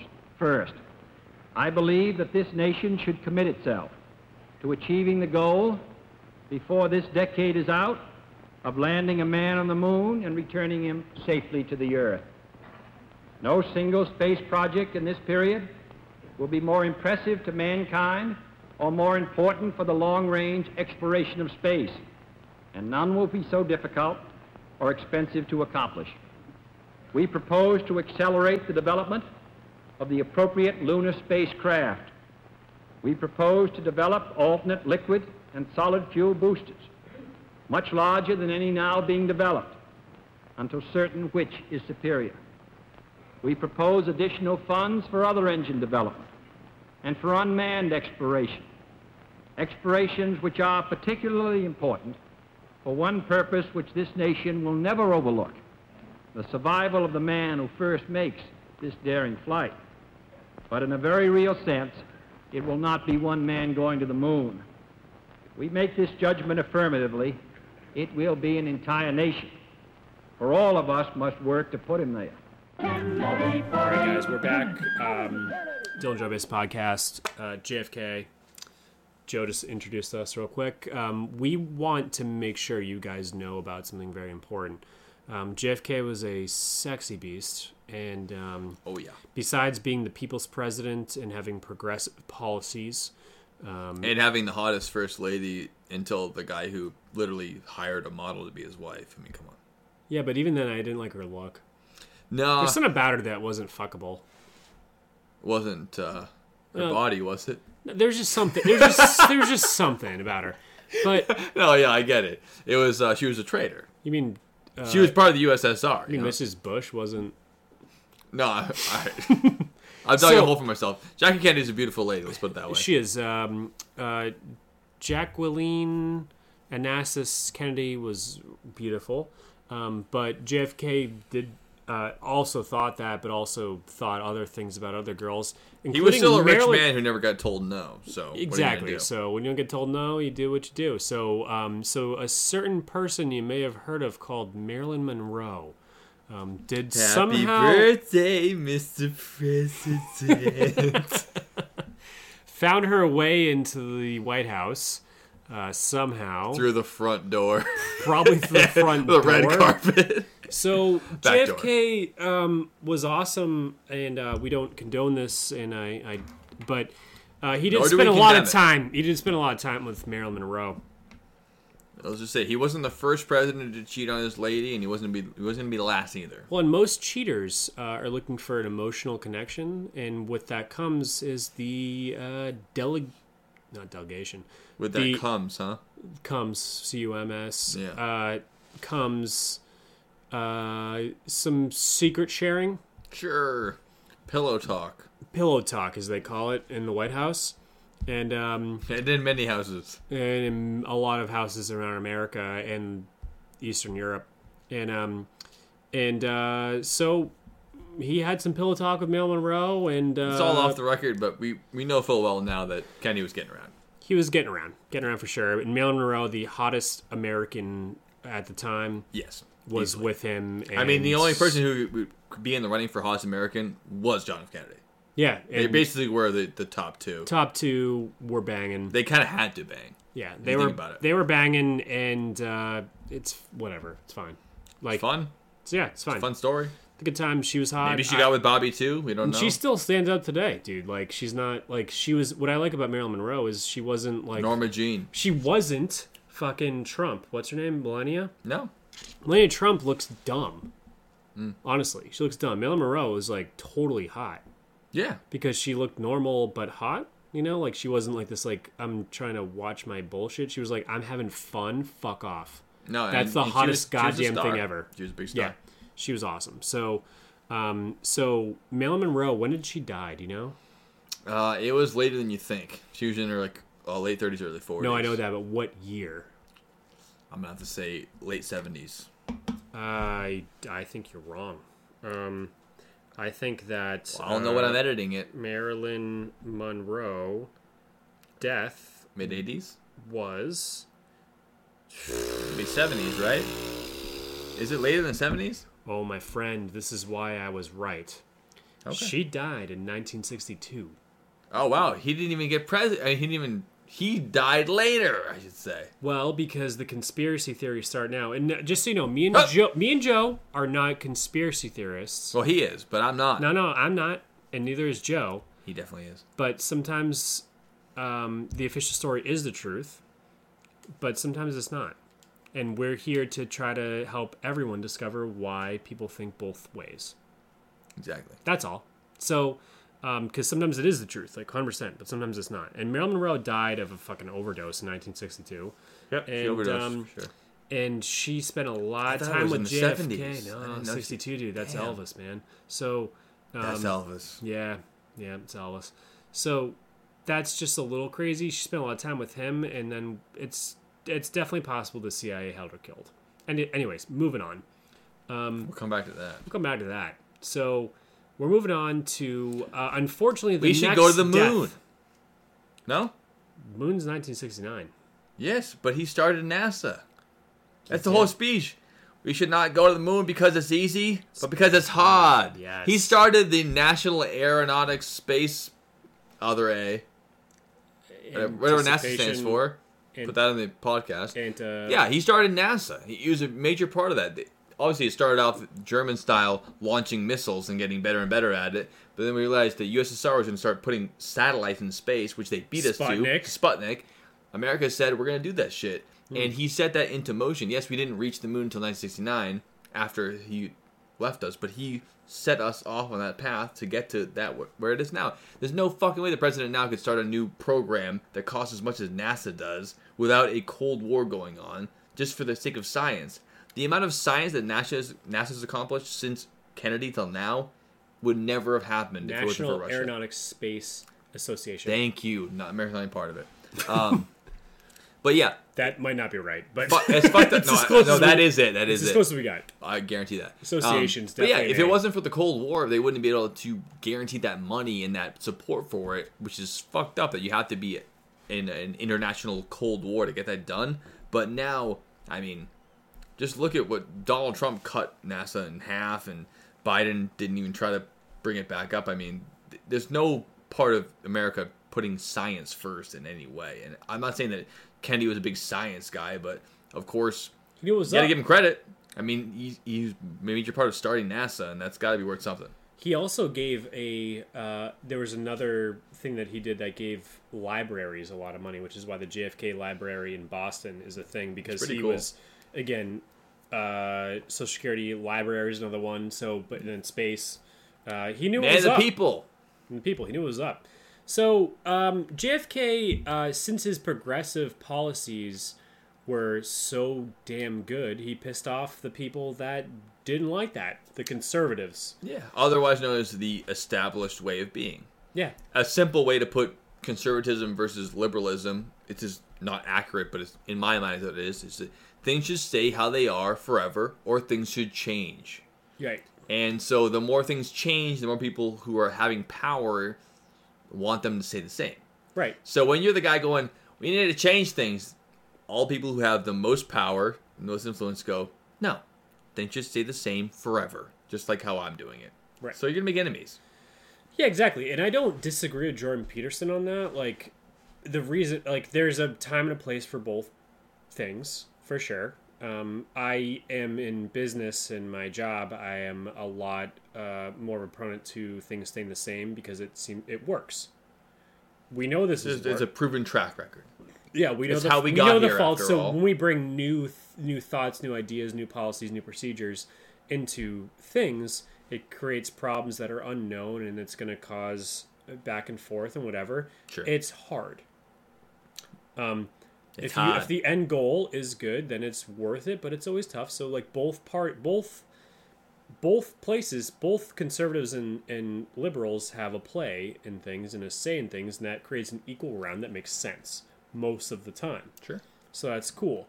But as you've seen, most people don't agree with that. And the big issue so now we're into a real important thing, is that now French occupation of Vietnam, Indochina, as it was called at the time. Really? Okay. Indochina has come to a thing because for decades, a person named Ho Chi Minh has written letters and gone to the French consulate in France as another rich kid, Ho Chi Minh. Vietnamese rich kid. Yeah. And said that we want independence.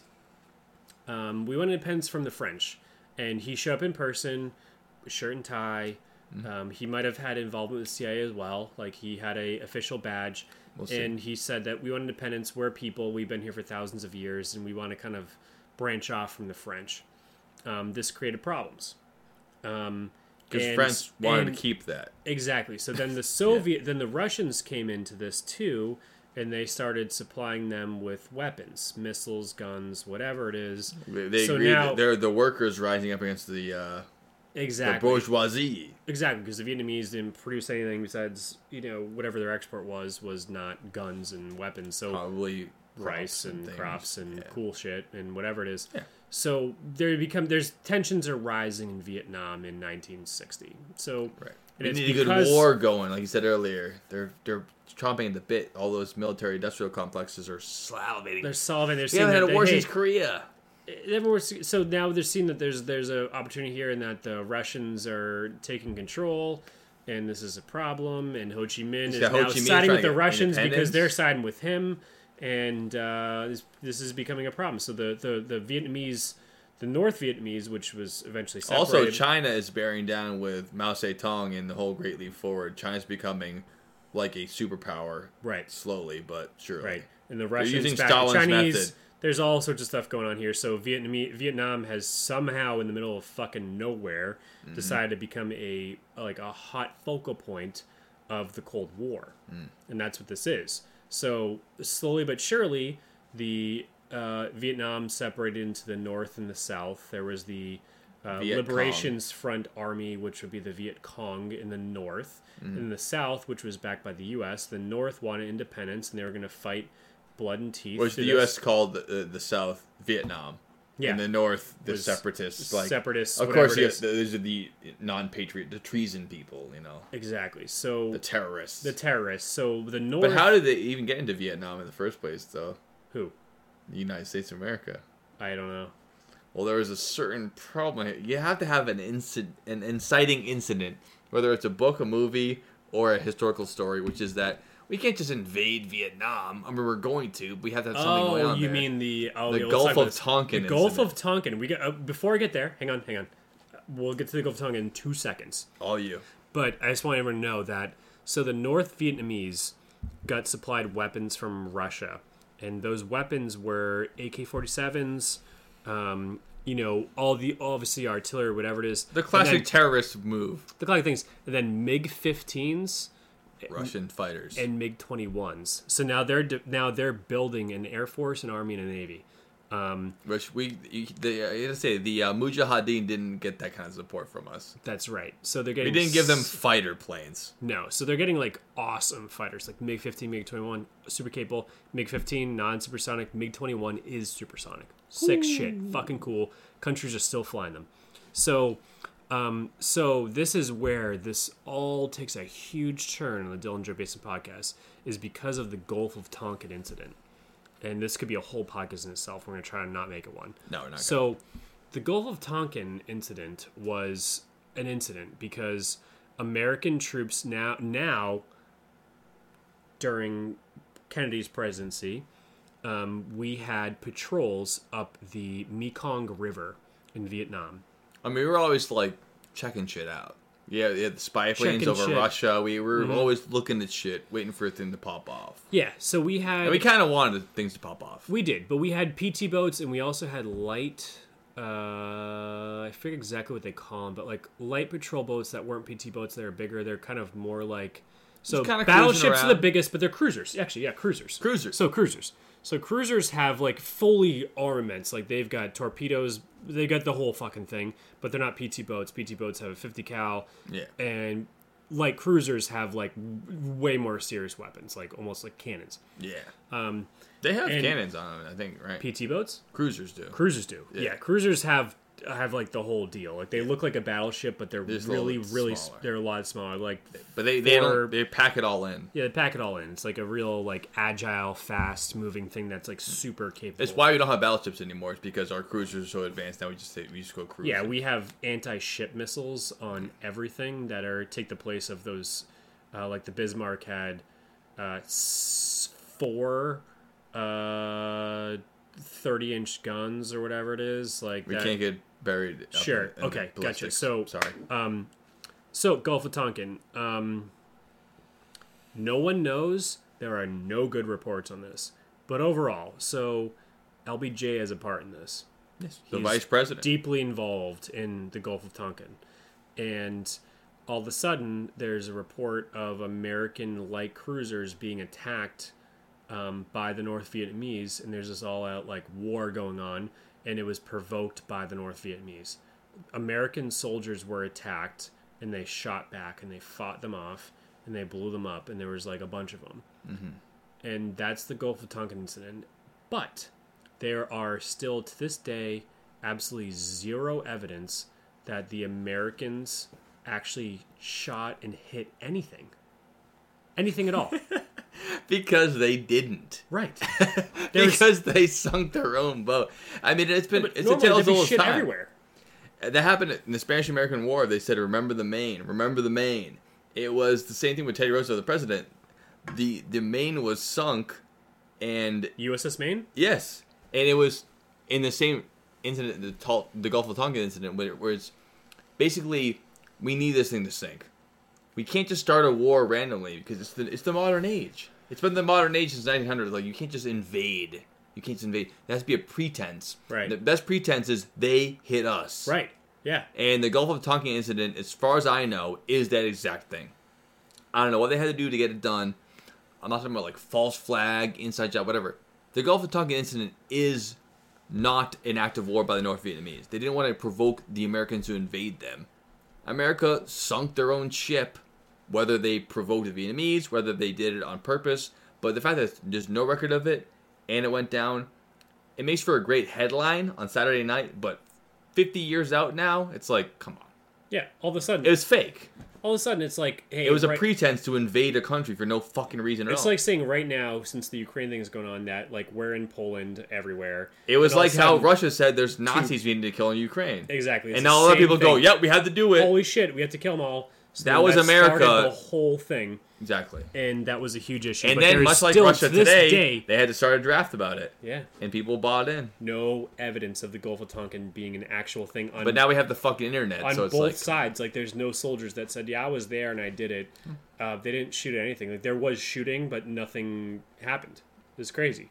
That's why conspiracies pop up. It was a false flag operation, and I hate to even say that on YouTube. We hate that, but it was. Dude. That's like, what it was. If you go based off of paperwork, it's the same thing as Ukraine and Russia right now. They made a false flag. They go, we have to invade Ukraine. There's Nazis there. Now we're going to try to conquer them. Yeah, much like America wanted to conquer Vietnam. Yeah. Sorry. It's crazy. So the Gulf of Tonkin was a catalyst for the Vietnam War. That was a false flag. That was a fucking issue. Big problem. So, JFK obviously knew this. Marilyn Monroe knew this. Marilyn Manson even knew it. Was he born around then? Probably. No, I don't think so. He might have been late 60s. Yeah. But I mean, obviously, that's just into JFK's legacy, and it passed on through him. Not jumping ahead too much, but there was two more presidents that served as commander-in-chief during the Vietnam War after that. True. But it started during Kennedy, which we already established was trying to stop this kind of violent World War III kind of bullshit. Yeah. But he had to stand up for what was right. And this shit, I think, might have been the U.S. military yanking his chain a little bit. But yanking a little bit. So this now comes into... So that's what happened. JFK's in the middle of all this, trying to make decisions. How do I keep face for America after something bullshit happened that was probably orchestrated by the CIA, or probably the CIA. It's like trying to be in the middle, like you said earlier. It's that you can't be too tough and be like, we're going to be aggressive, but you can't be too pacifist. You have to try to stand up. Yeah, you can't. So if your country did this, you can't say, that was bullshit, fuck him, this was a mistake, whatever. So you had to try to find a way around this, but everyone knew that he was not supportive of this. Like, JFK was a very big opposer to the Vietnam War. So this brings upon a time where... He's a hippie lover. The next... And a patsy lover. Which brings me to my next character that's very, very, very important in the JFK story. And it's Lee Harvey Oswald. Who's that? Lee Harvey Oswald was a American citizen. I just got whiplash. Who... Is that a pun for something? No, just like we shifted so fast into the next. Well, I stage. Did because that's what this. That's where this. Do you have something more to say? I'm on board. No. Okay, yeah, I'm fully on board. So there's probably a ton more that happens, but as far as who cares? Let's go. Lee Harvey Oswald, born American citizen, shitty family. Dad's fucked. His dad died young. His dad died before he was born. 2 months before he was born. Is that real? This is true. So Lee Harvey Oswald and his brother, Billy Harvey, who knows? Billy Harvey Oswald. No, I don't know what his name is, but he's put in an orphanage. So both Lee Harvey Oswald and JFK are products of their upbringings. They really are. Much like any man, exactly. Or woman in America. Lee Harvey Oswald had a shitty fucking childhood, orphanages, whatever it is. Had fucking no bullshit, whatever. And then when he was turned 17, like, he was in orphanages, and it was shitty. It fucking sucked. His dad sucked. His mom sucked. And his mom was in the picture, but put him in an orphanage because she couldn't fucking deal with him. It's got to be difficult. It's shitty. Yeah, shitty, real shitty. So he joined the Marines. Lee Harvey Oswald joined the Marines, and it wasn't dick until he joined the Marines. And then through basic and whatever was, he got his first achievement his entire life from being dick to something. His achievement was in the like upper percentage of Marine Corps to graduate with a marksman medal on your formal uniform. Yeah. Took a lot. So he was a marksman because he was incredibly good sharpshooter. And a Marxist. So so he went through the Marines, and he was a person who was a smart person. And throughout his time, and even in BASIC, he was very shitty. You know what I mean? Not fun to get along with. No. He was a antisocial, shitty person who got court-martialed several times for the fact that he was being told he was an honorary instigator. Pretty much. He was undesirable. He was being told what to do by people that he thought he was smarter than, and he would call them out on it. So he would they'd have like intellectual debates, and he'd win, and then he'd say, "How can this person give me orders if I'm smarter than them?" Yeah. Didn't get it. And I want to say, for the record, that he seemed to be a pretty smart individual. Yeah, like, I get it. But you can't do... Multiple language came later. Yeah. But, like... I'm talking in general. He was a well-read person, and he just fucking hated for an orphan kid who's good at shooting, he was pretty smart. So... He wasn't like the lone survivor guy. Who's a really good shooter. Right. Ryan Kyle. What's his name? Ryan Dunn. No. So Chris Kyle was not Lone Survivor. Chris Kyle was not Lone Survivor. He was a different guy. He's the guy who killed Osama? Chris Kyle was not either of those. He's American Sniper. Yes. That's what I was thinking of. Chris Kyle's American Sniper. Mark Wahlberg was another guy. He's Lone Survivor, yeah. Either way, what I'm saying is that you can be a talented, driven individual who's not brilliant academically and still be really gifted. Sure. But Oswald seemed to be a pretty good shot who knew a thing or two about a thing or two. Exactly. He knew everything about everything, and he was a really good shot, too. But his first claim to fame was that he got marksman. He was a good shot. Sure. So Mark Wahlbergsman. Yeah. Yes, exactly. So Lee Harvey Oswald was in the Marines and did his thing. Nothing really came of that. And then he decided to take leave. This is where it gets interesting. Yes. Is that... He took leave because his mother, whose name is Margaret Harvey Oswald, was sick or something. So he was granted like extended leave to go take care of his sick mother. So what does he do? Goes to Russia. Nice. Got leave, goes to fucking Russia for like a while. If you could go anywhere. It's an interesting spot to go. Goes to Russia. And this time in history, that's a pretty divisive move. Yeah, and let me say before he went especially because you're like, I just need to take care of my sick mom. I'm just going to go to Afghanistan for 10 weeks and just chill. Yeah, exactly. Vacation. So he gets leave to go take care of his mom, and then I got to say, before that, he was very rare in the Marine Corps for an enlisted person. He was put into language school through the Marines for Russian language. Yes, he was. He was taught it. He was taught Russian by the Marines, which is very rare. To go vacation to Russia? So basically, before he went to Russia, they said, this guy's smart. We know something. This person would benefit from learning Russian. Then he goes, I need to go take care of my mom. And then he takes a private plane to Russia, where he worked at an engineering facility to make like fuses and light bulbs and whatever it is. Sure. And he got paid like twice the amount that all those people paid to do this. And he wanted to live there forever. And he met a lady. Who had a really cool name. Do you remember the name? Don't. She has a wicked cool name, like something hot, like wicked good. We'll put it in here. Whatever. Nastia Lukin. Pretty much. That didn't work out, and he was looking for Russian citizenship, and he got denied. He didn't get it. So he flew back to the United States without his bride, and now he's in the United States.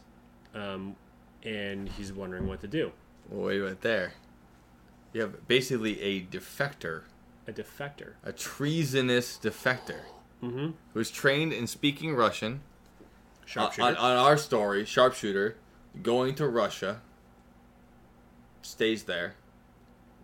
Basically absent without leave from the military, meets a lady, gets married, hangs out. I'm going to go back home. Come on over. What's that about? So one more thing happened. Come on over? One more thing happened. I forgot. They should have put him in a fucking prison unless they wanted him to come back because they were ready for him to come back for a bit. Because they fucking sent him there. There's one reason why he was able to get back is that he didn't denounce his U.S. citizenship, so he kind of flew under the radar. Which is just crazy. This is the 60s. We're paper here, dude. You imagine how many people went to Russia on vacation and had to be completely denounced, even just the fact they left? No sharpshooter, no intelligence training, nothing. Just people going on vacation. They were going, don't come back. You're a Russian sympathizer. You're fucking treasonous horde. You're in jail. This guy was trained to speak Russian by the U.S. military. Went there. What, he hung out, made fuses, came back. No questions asked. They would kill people for less. Much less let them come back with freedom. I don't know about this whole process. Well, speaking of killing people, is that little detail I missed. People would be nervous now about that happening. Never mind during the Cold War, but letting Oswald back in here, you know. What did you tell them? What the fuck did you tell them when you were there? Well, exactly. What are you going to tell them now that you're back? So I'll tell you. I will definitely tell you this. So before he left, he spent like a week or two in a Russian hospital because he decided to slit his wrists in a hotel bathtub. He wanted to kill himself. He tried to kill himself in Russia. He just wants attention. He tried to kill himself in Russia because he was really fucked up. Like, he was really messed up in the head. Yeah. And he tried to kill himself because he's just so purposeless. You know what I mean? Like, he was just trying to fucking whatever the fuck. Come on, he's in early 20s. What do you mean purposeless? You're ascribing motivations to him that you might not know about. I know, but he said fuck you trying to kill yourself in Russia after leaving the American government in the military and cutting yourself. If a guy swallowed a cyanide pill in Russia today, you say, oh, he's depressed. Yeah, right. You go, exactly. He's fucking trying to kill himself before they get him first. You got a good point. I didn't think of that. I'm just bringing it up. But that's on the record that he did try to... He actually slit his wrist, didn't work, went to the hospital, spent some time in the hospital. Gotcha. And then came back to the United States. Somehow his U.S. citizenship didn't get fucking red flagged. And he came back... During Joseph... What's his name? Fucking... The fucking blacklist... Oh, I don't know. What is it called? Oh my god, you know, Joseph, whatever his name is. The fucking famous thing where he had Hollywood people, he had everyone go in there. He's putting people in prison for being a communist. And now they're trying to do it again. Yeah, I don't know, Joe. Oh god. Yeah, Joe, help us out. Joe McCarthy. McCarthyism. McCarthy was bringing people to... This guy was a failing senator. And he started calling people out being, you're communist, you're communist. He put a Jewish couple in prison in their 70s because he said they're both communists. And he would just put people in jail for life just saying, you're communist, you're communist, you're this, you're this, you're this. During that McCarthyism era, that Oswald could come back after all that and be like, it's fine, no big deal. They're putting people in prison for life for much less than going to Russia. Much less than this. So he went to Russia. It was a fervor. It was like you went and did time with the Taliban after 9/11 doing pull-ups and you're like, I don't actually like them. Yeah. They were putting you in prison for less than that shit. They're putting you in Guantanamo Bay just for associating with someone who's in the Middle East. Yeah. I'm trying to draw comparisons. No, it's crazy. Yeah, I hear you. So Oswald came back. I'm good. He came back. Somehow he flew on the radar and he was a known defector and sympathizer for a communist sympathizer and a communist. Yes. And he came back as someone who was like clearly fucked up as fuck. Sure. And he came back after all of that as completely fucked up living in Russia for a while. And then there's reports of him. This is where I'm at. So where are we going from here? Well, after he was there for a bit, I think he did some time. I just knocked him with a thingy. It's okay. I will put it back. Wow, we look pretty cute on the screen there. Wow, look at us. All the folks home. We have to block the screen so we look at each other. Yeah, we just can't stop looking at each other. I don't know the validation of this. All things you just said are fact based on what are, you know, registered points of time. But I was under the impression that he spent some time in Cuba, using his expertise maybe to train Bay of Pigs type individuals to say, hey, look at me. I know a little bit about Marxism, I know a little bit about shooting a gun, and maybe I hang out here for a while and teach you guys how to shoot a gun or two, if I know a thing or two. Again, not seem like the kind of guy who's under the radar to me. It seems like very much on the radar and operating with impunity. Yeah. It's one thing to be like, how could they not notice him? I thought they noticed him very much, and they were allowing him to do this. Any person in the world they should be watching, it's him. Yes. So to me, it says they were okay with it. Yeah. So he was watching. Or maybe they were instructing him to do it. Yeah, exactly. And he likely had a CIA badge. Like, he was working for them. He was a to get into Cuba as an American at the time was pretty tough. Telling the U.S. information, he was also blatantly, obviously telling Russia information about, I believe it was naval warships and their placements. And the technology, and he's openly talking about it, and he came back. Which is always forgot on the whole story, when I've heard growing up, this crazy guy with a gun. What a wacko. Yeah. I don't know about any of this shit. He was fully involved with the United States government and military. So much. The whole way through. So after everything Joe just said, he goes back to Dallas, where he lives. So we're coming around to November 1963. Mm-hmm. He's going a little nuts. He does have a girl there, too. We're a year away from the new election. Kennedy's kind of doing his little victory tour here to be hey. Now he's in Dallas. We got NASA going. The missile crisis is over. We're breaking up the CIA and all that deep government agency shit. The mafia, we're breaking that shit up. We're trying to make a new America here.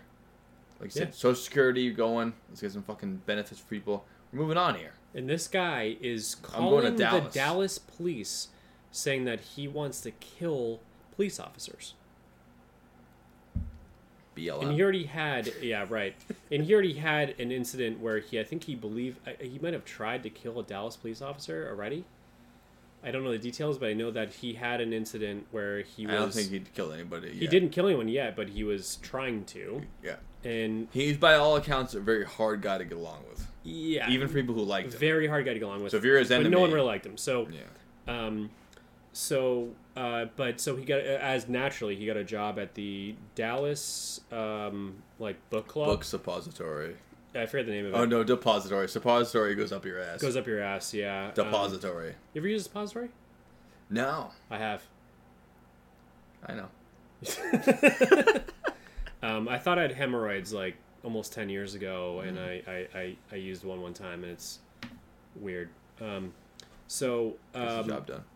I don't know. I don't know about that. I don't know. It's a weird thing. It's very strange. What a weird fucking thing. Yeah. So, suppositories are... If you haven't used a suppository before, come to the right place. You'll listen to the right group of dudes talking about Kennedy's assassinations. If you put the blue pill up your ass. Yeah. It's actually You have to do it to get part of the conversation. It's definitely. Screen. Yeah, it's you go through that. If you can't put a suppository up your ass, then you're not willing to be here at a conversation. Yeah, exactly. It's like a blue pill you put up your asshole, and then it dissolves. It sifts away all the weak that can't really get into. Yeah, it's like a Novocaine shot for your butt. Yeah. Yeah. We're too young to be using those. It was weird. So. He's back in the U.S., suppositories in his ass, and he... he's working in Dallas. The Dallas police already know this guy's fuck. He's, making phone calls saying he's going to kill people and whatever, and they're just, brushing it off. Literally brushing it off. This is not... There's no databases. There's a piece of paper going to file. Just like a typewriter we use. Unless you piss someone off enough for them to think about you, you're not going to be... They ring off his nuts, and they go, fuck it, whatever. And they didn't realize that, the calls he was making were very close in proximity to JFK having his motorcade in Dallas and whatever square. And he worked at the book suppository on the 6th floor. Well, I think he probably worked in the whole building, but... Yeah, right. So he... Depends on if you watch the X-Files or if you listen to us or both. Let's stick more to the historical thing that we can go. Okay, yeah, go with that. So the Carcano rifle is a six. It's from the video game Red Dead Redemption. It is. It's also in Battlefield. In the real life, it's also in Battlefield. Yeah. The video game. And it's also in the real life an Italian hunting rifle. As far as I'm concerned. It is. It uses a clip in the bottom, and it's a 6mm bolt action. Longer bullet, bigger cartridge, so high velocity, narrow kill shot sniper fucking rifle. Yes, it's a sniper rifle. Yeah, it is. So it's for hunting, and it's not like a pump action shotgun. You just go. It's not a machine gun. It is. You're supposed to take one shot, one kill. Ding bang. Yeah, it's it's a real deal gun, but it's it's also interestingly not a standard issue American rifle. This is a very specific. You're into this gun. No, yeah, it's not a. In the Marine Corps, we know for a fact that he used the. He would have been using the Springfield or the M1. M1 Grand. Or the M14. Yeah. The M14 was a deviation of both of them. So, he ordered it through the mail. Good which old I think is pretty part of the story. Living in Texas, where you could walk up to a fucking pharmacy and buy a rifle with no paper trail, no questions asked, just fork over the money. He ordered this rifle through the mail to be delivered under the name Lee Harvey Oswald at his address a couple weeks before the events went down, which is also strange to me. He made a paper trail in Texas. You could have bought 3 fucking revolvers for no one even saw you do it. And he ordered a rifle to be sent to his home address before this major moment in his life that could only make people point. Well, that's the big thing, Joe. You're hitting on the point that he has a paper trail to the entire thing that he did. So the day comes. Why would you want to do that? The day comes that you've got a known defector that he called himself a patsy. What is a fucking patsy? A patsy is someone who is a fall man, in other words. So fall man. So someone commits a crime, they blame it on someone who's not very privy to it and won't benefit from it. Okay. Basically, I steal someone's car, and I leave your shoes there. Yeah. And then they go, oh, but Dylan was there? Dylan must have stolen the car. You don't have the car. I have the car. But you're the patsy. I set you up. You're going to blame for it. Yeah, so the thing is, if you're the CIA and you're going to pick... And if you're LBJ, not to say this is what happened, and you want a guy to frame for a fucking kill... Mm. He's a pretty goddamn good guy to frame for that. Very good. Especially as a paper trail. Oh, yeah. And he claims to be a patsy, which Joe just informed me what that is. Mm-hmm. Sounds pretty good. So the day comes. The motorcade's coming through on the square in Dallas, Texas. And he is an employee of a book company. And he works for the city, I think, yeah. The book suppository. Book suppository. It's a library. I don't know why they call it that. I wouldn't call it a library. It's like if you go to like Penguin Books and they have like a warehouse full of books that are going to be shipped somewhere. It's not a library. It's like a... Yeah, you can't rent them. This is where we store the books before we ship them to libraries. And you're going to have that guy there. So JFK rolls down with the senators or governors in a... He was the mayor of Dallas. I believe it's a Lincoln... Mayor of Dallas. I believe so. I believe it was a Lincoln.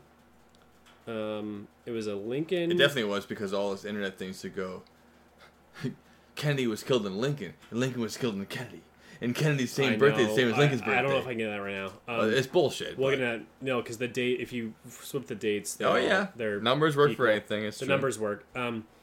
So this is the last time an American president went in a bulletproof glass Obama Cadillac. Mm-hmm. And they even had a canopy for it, which was not bulletproof, but they refused to put it on. They decided not to put it on. Yeah, so he was in a fucking convertible. That was mostly for people throw a rock to them. Yeah, there's no roof, but even that would possibly make the shot harder.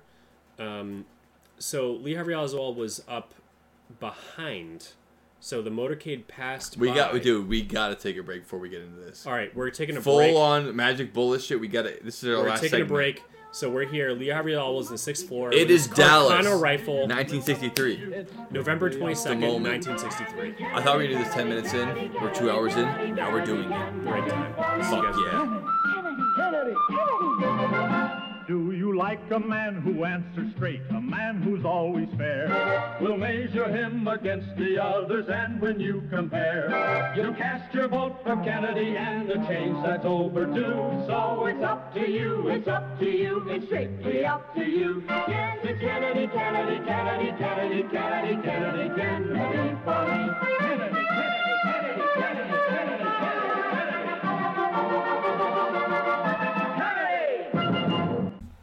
November 22nd, 1963. Dallas, Texas, United States of America. President John Fitzgerald Kennedy is taking a tour through downtown with the mayor of Dallas, making a motorcade out of it. They roll through. Now, I don't want to get too ahead of my skis here, but the Secret Service has been toned down. There's a direct order to chill the fuck out about the Secret Service. They don't want too many people roaming the streets. Those people of Texas want people to relax, have a good time, have a parade. essentially, it's a Popemobile before Popemobiles. This guy is going to run through a downtown metropolitan center with everyone and their mother looking out of their apartment windows to see him run by. What a time in the world. What an experience. Yeah. What a fun time. The good old Here's days. Jack Kennedy, our president. Fuck it up. It was good. Yeah. Yeah. Let's look out your window and go, hey, look at that. Here comes the president down there. Yeah. Little parade. Like St. Patrick's Day parade, whatever it is. Runs down through there. I don't want to get too ahead of my skis, but from what I know about the Secret Service members, they suggested that it was much more heavy security detail. They wanted to get out of there ahead of time. They wanted to put out snipers on the rooftops. They wanted to case the whole thing like you would. They were told strictly not to bother. And it was because they had a conflict of interest. The sheriff department said, hey, we're going to handle this. And you got off your own authority. You watch the president. We'll take care of the rest. And they cut off the Secret Service detail in half. So if it's normally 150 guys, it was only 75. And that was... So the detail was not just the Dallas Police Department, the state police, or the sheriff's department of Texas. It was the Secret Service just being around them. They were looking at Jackie, they were looking at JFK, they were looking at the motorcade, but it was specifically detailed to chill the fuck out with the whole presidential detail. We're trying to make it a fun hometown experience, and I don't know who made the phone call, but someone said, chill with that. And obviously Jack and Jackie were like, oh, we don't notice any difference. Our people are still around us, but the 80, 90 guys you went up and down that parade route that will forever be there since this day, they weren't there. Because Jack and Jackie didn't think they'd be surrounded by Charlie. That's exactly right. They didn't know that at all. And as he rolled through Dallas, a lot of cheering, a lot of jeering, I'm sure, but I can't imagine a time in America that the Democratic Catholic Irish president was cheered on. As he was. He was a very popular president. I mean, even after Bay of Pigs, people still loved him. Not the same way before that, but he was a beloved president. And people used to actually care about the president to the point that even if they disagree with him, they wouldn't want him to get his head blown off. Spoiler alert. Definitely not. Yeah. So we'll take you that day. He crosses under the overpass of the book depository. And he heads towards Delaney Square. Yeah. Towards what is now known as the grassy knoll. And shots ring out. So we've got one guy named Lee Harvey Oswald. Yeah. When the first shot of four rang out. Three. Okay. Already. Sorry, three. Yeah, sorry. Well, no. Wait. The official story is three. So I'll get into the more shot, but when the first shot of three rang out, was Lee Harvey Oswald and his Carcano rifles on the 6th floor of the book's depository, looking at the president's from behind. He took a shot under the bridge, past a large tree that had been there for 100 years, and then he decides, supposedly, to shoot with his Carcano 6mm rifle, and he took the first shot, which hit JFK in the neck. Yeah, let's do the official story first. Official story first shot it hit him in the neck. Through his tie knot from the back. And it went through him and then into the mayor's... or is it governor? I gotta look it up right now. Governor, mayor. I think I said mayor, but I think it's the governor. It went through him and then went through his hand. Yes. That's, his wrist, I believe. His wrist. Yeah. Didn't kill him. That was the first shot. And then the second shot missed. So he reloaded, second shot, missed everyone, didn't hit anything. No, nothing got hit the second time. But then the third shot went off and went through JFK's, the back of his head, out the front of his head. And that's when Jackie said that, my husband's, part of his skull and his brains were in my lap. and then she went to the back of the Lincoln to collect pieces of his head. I mean, can you imagine that in the moment to have your husband's head get blown to fucking smithereens and you start collecting his brains as if you could fill up a bowl of rice that was empty? It's like my only thing to relate to this is when I broke my arm. Yeah. Really, really, really bad. The first thing I did was run inside and put it under the sink. Just like wash it. My arm was broken in half. It was the shape of a triangle, and I put it under the sink thinking that would help. Yeah. You know, but I didn't think, like, when your adrenaline's pumping and you're in shock, you don't think that, like, this is, you know, you just do what you can, but you don't think, like, right now, if there was a bunch of brains and skull on this table, we'd be kind of icked out, and you wouldn't want to touch it. Definitely. But then you're trying to just help, and you're trying to just do what instinct does. So that's what she did while he's That's a great example. You're just doing what she thought to do, like, oh, his brains should be in his head, so I'll just get them back now. In. Yeah, right, to try to help out. I'm not making fun of her. I'm just saying it's insane to think that, like, you could take someone's brain and be like, oh, here's the brain part. Oh, put that back in. Okay, it's fine. Yeah, right. No, unless it's on the you know, the, what do you call it? I was going to say the hood, the trunk, the top of the trunk. The trunk, yeah. It's no longer part of his memories anymore. Those are now lost memories. Yeah. Yeah, exactly. Unfortunately. So that's the official story, and then from there... you know, there was a widespread... Let's get to the part where, you know, obviously he was rushed to the hospital. Exactly. So there's widespread panic. Okay, so yes. And he was rushed to the local hospital. Yeah. Where he was pronounced dead there. But they weren't ready to keep him there. So immediately, once he was pronounced dead, he was transported to Washington, D.C. Bethesda, Maryland, and he was transported there for the autopsy, which is against all protocol ever times a billion. Would never happen. Never happen. There were so many things that went wrong with this. Hasn't happened since, and hadn't happened before then either. The autopsy is supposed to take place where it happened, at that place. With good reason. No transport, no nothing, whatever. So they. If you want to be respectful, do it after you find out what happened. Yeah. Almost like people didn't want them to find out what happened. Right, so I want to show my hand. So that's so he was transported there, but in that meantime, Lee Harvey Oswald shot a police officer. Yeah. With a handgun that he owned. Oh yeah, we should back to it a little bit. He walked down from that book depository, and a cop put a gun to him, and the guy who was the manager of the place said, "It's okay, he works here." Yeah. So the cop had him in his sights. The guy who had shot the president, and he walked away. Yeah. You need a bottle of Coke, walked right out the front door. Bottle of Coke, walked to the front door, and then he ran around, and he was walking kind of suspiciously in a neighborhood. And then another police officer, they already knew that this was the suspect of this killing. So a cop was just casually, like, strolling through, looking for him, saw him, and said, "Hey, can you come here for a second?" And he said, "Yeah, sure."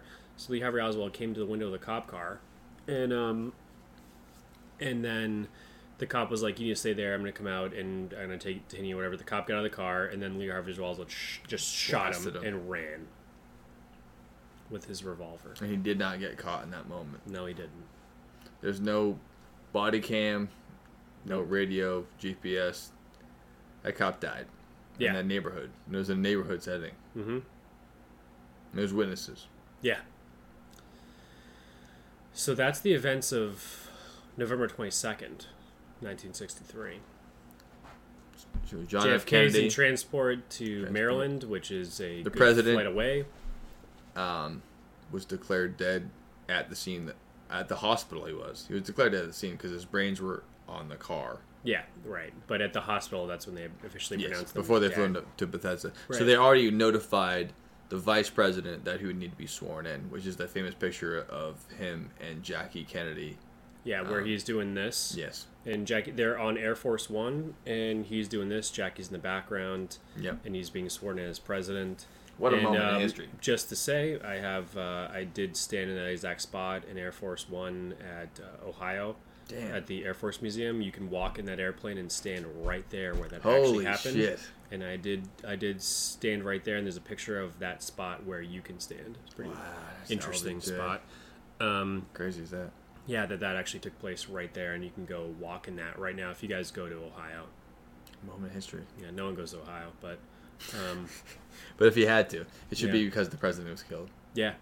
a good point for that. Yeah, well, there's also a lot of other things there, but at that museum. Yeah, I know. But so that's the thing that is. So this is where things get confusing. Is that a little bit hazy? Everything was done wrong. Everything was done wrong. Mm. The first thing being is that they transported his body to Bethesda. Yes. And all this forensic evidence that we would definitely have now was not gathered the entire way through. Nothing. So slapshot job all the way through. So the coroner, was... so they had, like, an FBI coroner, like, a official, like, non... You can't just have the local guy do the president. I mean, come on. Yeah, well, exactly. But they had that, and then the thing is they did the autopsy. They confirmed that, like, the shots were what they were, and then the brain went missing. His brain is gone, never was found, no report, no nothing. They took the brain out during the autopsy, and it's gone. There's no report of the brain. Imagine losing something that valuable. Yeah. Almost like you wanted it to be gone. Yeah. So that's step one, is that to this day, his brain is gone. No brain. Second thing is that... Scarecrow. There are pictures of... the autopsy, a couple of them, and there's some sort of report out there that says, that basically states that he was shot from the front, because everyone knows when you shoot someone, the entrance wound is very small and the exit wound is huge. Out the back. So also the force flap changed your motion. So yeah. Not many people get shot in the back of the head and have the head snap back like that. It's you go from a point of rest, even if you just push your head right now. Yeah. That's much less effort than a bullet or force going in. Right. Your head going still moves that way. So like to be supersonic hitting the back of your head and have your head go back like that. Yeah. Very strange. Very strange. I heard that it was a photographic anomaly to say, oh no, actually the frame he is going forward, we just can't tell that, but from any effort I've seen. Yeah, we all see it. I watched the actual footage like 100 times, and it's like... The famous Zapruder film, which was done by Abraham Zapruder, who happened to be the earliest gotcha journalist ever, which he had an actual film camera in a public event, which is how many more people got shot. There's no dash cams, no cell phones. This guy had an actual film camera. Yeah, in 63. Luckily for us, and the U.S. government maybe filmed the actual assassination of it. And yes, he... When the final shot rang out, he did not go forward. Like where Oswald was shooting him from, he went backward as if he was shot in the front to the left. You see the entrance wound on the autopsy things, and it's a small hole, and the exit wound is the back of his head is and it's the back left part completely missing. Like it's gone. You see his brains. It's everywhere, and there's like a giant flap. So like there's so much sketchiness around the autopsy and the things and. Whatever, it's like. And even if there wasn't, why are you making it so easy for us to wonder? Like, make it transparent. I get trying to be careful with the president, but the fact that even now they still won't talk to us about it makes us think that you're trying to hide something. I feel like. Yeah, it sure does, and the. It's not like he had a heart attack and he was supposed to be the president. It's that he was murdered. It's not going to make him look bad if you tell us what happened to him. If anything, it's to make us feel better about him. That he's a victim. Unless you set up the kill. And there's the rub. But exactly it. So and the other thing is me and Joe both shot guns, and hitting a target from 6 stories up, pointed down at a moving vehicle. It's moving away from you. Moving towards you is easier because even if you miss, you still hit the back, not the front. With a high-powered rifle with a lot of recoil, to have that amount of accuracy with no scope, so using iron sights. And it was shot, I think, within 7 seconds. Yeah, 3 shots in 7 seconds. And that rifle in particular takes 2.6 seconds to reload because of the. The bolt action it didn't just go back forward. It goes forward, up, down, backward to get it dealing. So even an expert marksman who worked for the military couldn't get it to be faster. Yeah, they couldn't get. I mean, honestly, it's impossible. But they couldn't do it like Oswald supposedly did. So yeah, it's crazy. So like, there's a lot to that. So the next thing is that like years later, like decades later, a Dallas police officer released his audio recording on his radio of this, and they heard a fourth shot.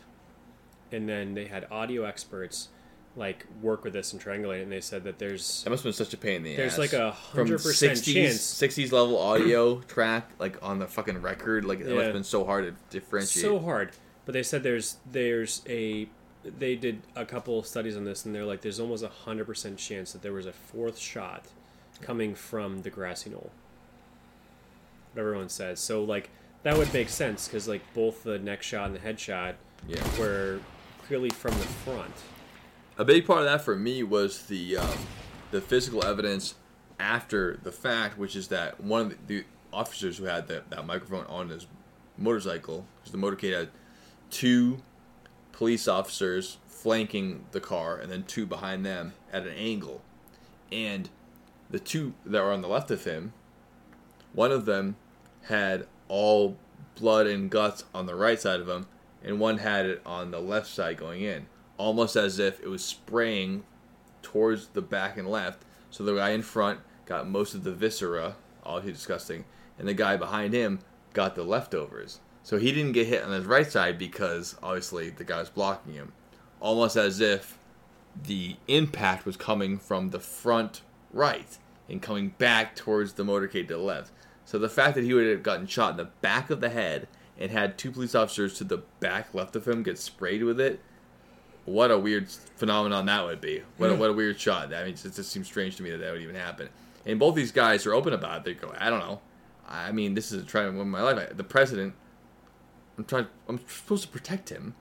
And his brains are all over the left side of my fucking face and my helmet. I mean, and they found one of his skull fragments about 20 yards back from that initial spray. So, again, to get shot in the back of your head and have it fling back like you're a pinball machine. It doesn't track with normal forensics. No. Let's put it that way. Yeah, it's crazy. And the other thing is, like, when bullets enter bodies of any sort, they can fragment, and they can also, then at the very least, they don't go straight through. This isn't Halo 2. Like, it's, they hit and they start tumbling and go weird directions. So for it to go through the governor or mayor is also, like, kind of crazy, too. To say that it hit 7 points of action, which is collarbone, wrist, shoulder, head, and come out clean, the bullet that they gave us looks great. Looks like it went through Jell-O. That's a good point. The Warren Commission... I forgot about that. I haven't seen a documentary about that in a while. Yeah. But the bullet is sparkly clean. Yeah. The Warren Commission, who was the committee that was made to, we'll get into that, to investigate it, they presented the bullet that was initially found there. They also shot a bullet through a wrist bone to see what it would look like. It was shattered to pieces. Yeah. It looked like it was smushed. Just the wrist. Yeah. Not counting collarbone, skull, chest, tie knot. I mean, it was insane the amount of things that they wanted this bullet, this magic bullet, to hit and still come out clean as a whistle. When you shoot one human wrist bone and it gets all mushed up, I don't understand. I know that there's anomalies. Not every bullet is like, oh, it's magic. You can talk to a ballistics expert. They'll tell you, you can't guarantee every shot. If you could, every shot would be golden. Of course, there's anomalies. They said they bounce around. It's all weird. Oh, we shot him in the shoulder. Why does it come out of his stomach? Well, because it's weird. It's a human body. Ballistics are weird. Yeah. But to have it hit 7 different points and still look like it just get loaded up. Clean, yeah. A little bit odd. Yeah, it doesn't make sense. Yeah. I don't know about all that. It's weird. So that's the confusion of the facts around this, is that, yeah, the bullet that was presented was sparkly clean, and then the bullets in testing, which you brought up, the Warren Commission, it's probably a good time to bring them up. Yeah. So LBJ. America is in turmoil here. They want answers. Yeah, they want answers. Their president, their king has been slain. Yeah, and Lyndon B. Johnson created the Warren Commission, like you said, to compiled of his best people ever. We need to get answers to the American people. To get answers from this. So he brought his best people ever to investigate this and get answers. Exactly. And that's what the Warren Commission was. Because Warren was I think he was the former director of the FBI? Warren? Couldn't tell you. I don't know. But they brought him in to investigate this, and that's what the Warren Commission is. And everything here at the JFK assassination was the Warren Commission studied this, but it was possibly the insiders who put people together to study this and make it a thing. But what we know from the Warren Commission is what the American public knows as the Kennedy assassination, which is Lee Harvey Oswald shot JFK. Yep. End of story. Crazed maniac, weirdo. Yep. Mm-hmm. Very good shot. Not really mentioned his ties to the USSR or any kind of travel. Just, he worked at a bookstore. He was a crazy guy. And he was a really good shot. Yeah. And he hated the president for whatever reason. He probably had, personal problems. Mental illness and personal problems. Yeah, exactly. So that was the end of it. And then, like we said, the autopsy is a complete disaster. There's almost no records of it. And for a president. I mean, they give... LBJ sworn in, and then once the second LBJ became president, he pushed forward Vietnam. He pushed forward all the things that JFK was against. Full steam ahead. Well, in his defense, he did keep up with the civil rights stuff. Yeah. But as far as the war and the money stuff, he went full steam ahead. Full steam ahead with that. And that's what me and Joe know. Yeah. So, now I want to get into what we think really happened. All right. Take a quick break. We'll get into that. I know where I've come from, but I never knew where I belong. I never knew at all. Now the Queen of England, the Sunshine States, we'll have to wait. I found her home. So before we get into what me and Joe think, because we know that's why you guys are on this podcast, because we are the main source of news for a lot of our listeners. We hear it all the time, right? It's the truth. Yeah. We know that you guys don't know everything, and we don't. But we report on current events like this. So there is a thing. Lee Harvey Oswald, the supposedly shooter of JFK, was also shot in a movie theater. Yes. The police picked him up and he said, "This is it," and he tried to pull a gun on them. Yeah, he did. The gun that he shot the police officer with. Exactly. And they pulled him out, whatever, and then they brought him in public. Yep. To give a press conference. There's a picture of him press conference. And just like you said before I interrupted you, a person named Jack Ruby came up and pulled a .34 on him. Shot him. Killed. Dead. Before. Now, how did he get in there? There's a police station, by the way. Right. Pretty crazy. So how did Jack Ruby, a known mobster, literally mobster. Strip club owner. Local, degenerate moneymaker. Exactly, but why does he give a fuck? He said he loved the country. And I'm like, guys like him, especially mobsters, don't want to bring attention to themselves unless there's a reason. So they apply to your morality. He goes, "Hey, fuck it, it's the game. He plays the game." Why would he go in public and kill somebody unless there was a real motive? His excuse was he didn't want Jacqueline Kennedy have to see the trial. Mm. He said he did it to save her from that. Makes a lot of sense for a mobster who is probably execution style killed a lot of people. Heart of gold on a bank of a fucking river. Yeah, heart of gold. Yeah, heart of gold. Sweetheart guy. Yeah, I mean it's insane that you walk into a police station and just straight up murder a guy. I know you can say, "Oh, it's the past; they didn't have such good security," but. I mean, we are on high alert here. The president's been murdered. Mm-hmm. We're literally bringing the guy who is accused of murdering the president of the United States of America. Who has information. And some chubby dude who's a strip club owner walks in with a fucking .38 special and goes in boom boom in his chest. Yeah. And he got right up there, too. He was right there. That wasn't a fucking Lee Harvey Oswald shot. That was a fucking... Yeah. Right BXR. To the chest.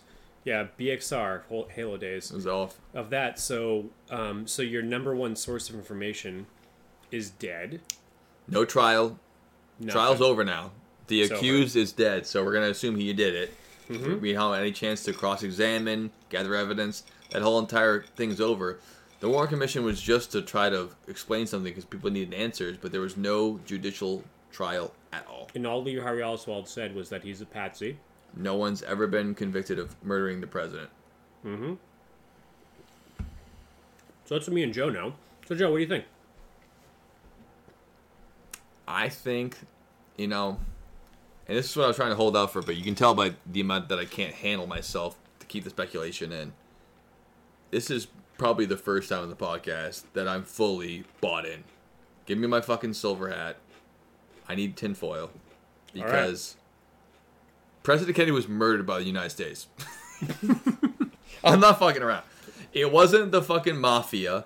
The mafia, I'm sure they wanted him gone too. He was trying to break up the mafia. That's fine. But the mafia didn't have the cachet to murder a president. And they didn't have the reason. The reason to, yeah. Like obviously he's trying to break up the mob. That's fine. Everyone's going to try to do that. Mm-hmm. But there's no benefit you can get from trying to murder the president. If anything, you try to work with them and try to, you know, pay your way out of it.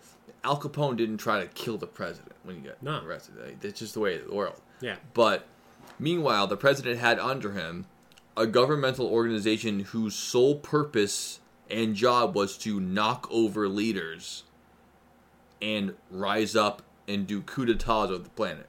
They did it in South America, in Asia, in Africa. And they basically had a cottage industry of knocking over popular leaders and installing new ones. And sure, maybe they had a harder time doing it with a more powerful country than the United States of America they worked for, but they already had a separate entity as the president. They weren't required to give president all the information they could.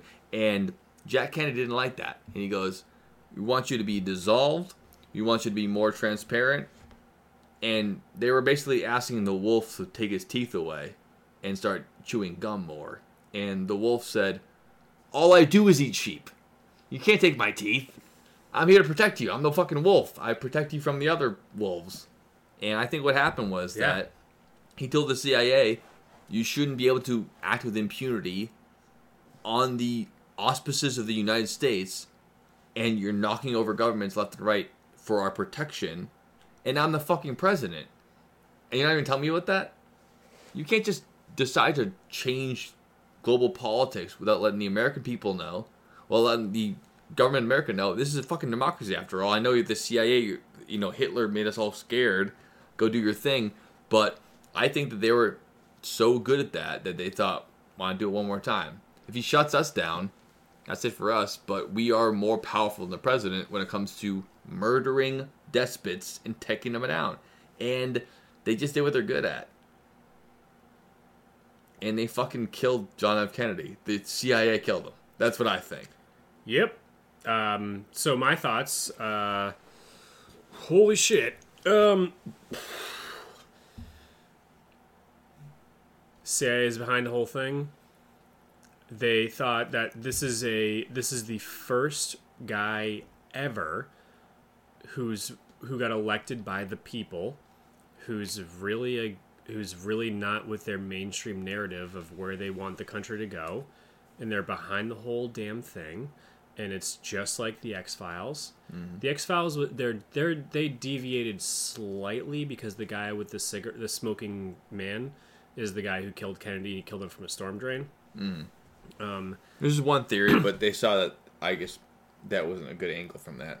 The grassy knoll was a good angle. The grassy knoll was a good angle. So the storm drain thing. So, wasn't an issue. Yeah, exactly. But like. I just love that in the X-Files where he's the guy in the whole show, and then you realize that this guy, you're like, who is this guy? This guy's way more someone ever. And like we talked about this, why things are falling apart in this country as far as like aligning with this type of stuff is because those guys are all dying off. Sure. This group, we told this last episode, like that group of guys who are so allegiant to the mission. It's not even their identity. It's just that there's a bigger purpose in place. Like they're holding so many secrets that they've held together. Yeah. Those guys are all gone, but they did exist, and they are the former heads of the CIA and the FBI and these things. And it's corrupt as fuck. And they find a guy who, again, in my mind, JFK, and then I forget the next guy that I liked a lot, but. JFK was the last, like, really president for the people. Like, he really, like, you can't disagree with that fucking guy, dude. You can't, man. Like, he was so good, and, like, you saw he got given, like, really hard situations that he had to obviously he did a lot of things we probably wouldn't agree with. No, of course. But overall, you believe in, like, you don't pick somebody based off of, like, their exact policies. You pick them how they handle those. Exactly. And how they handle the unknowns. And you can't have them be things. You have to have them be better than you. Yeah, like, hey, I know there's going to be problems. How are they going to handle those problems? You realize that this guy really did a good job at that. And those are big problems to deal with. Big problems. Space race, nuclear warfare. All these things, the mafia. I mean, exactly. It's a lot to deal with. Yeah, so, like, and then this let's just say the secret societies in the background of things, which is really just the CIA and other things, have a way they want the world to go and the New World Order and all that crap.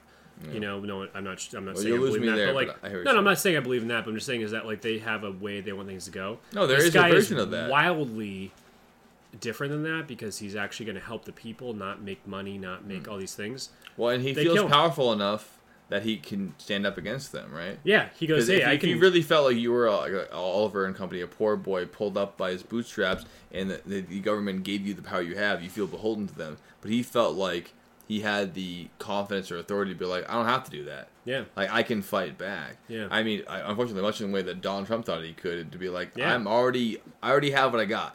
Yeah, I don't have to prove anything to you. Mm-hmm. But obviously, one of them actually put his money where his mouth was, and the other one just said shit and sucked everyone's dicks, and that was it. But one of them had to get shot about it. Yeah, yeah, and he did.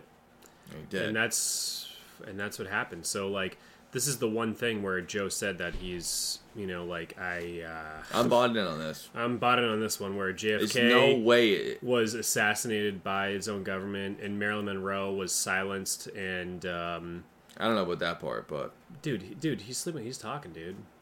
No, I get that. Well, the other thing is that there's he's not one of them, so he's probably. I thought we were gonna drop a couple concepts in, even though I immediately went to my idea already, which I agree with you on, is that the alternate. Let's do the alternate things, which is that the mafia killed him. Mm-hmm. It was a mafia hit. I don't really believe that. I get the idea. What do they have to gain from that? Well, because if they kill him, the next president will come in and stop doing the fucking RICO Act and stop breaking up the mafia. Yeah, okay, yeah. He was actively trying to stop organized crime. Right. But I still don't believe that one. No. The other one, Cuba.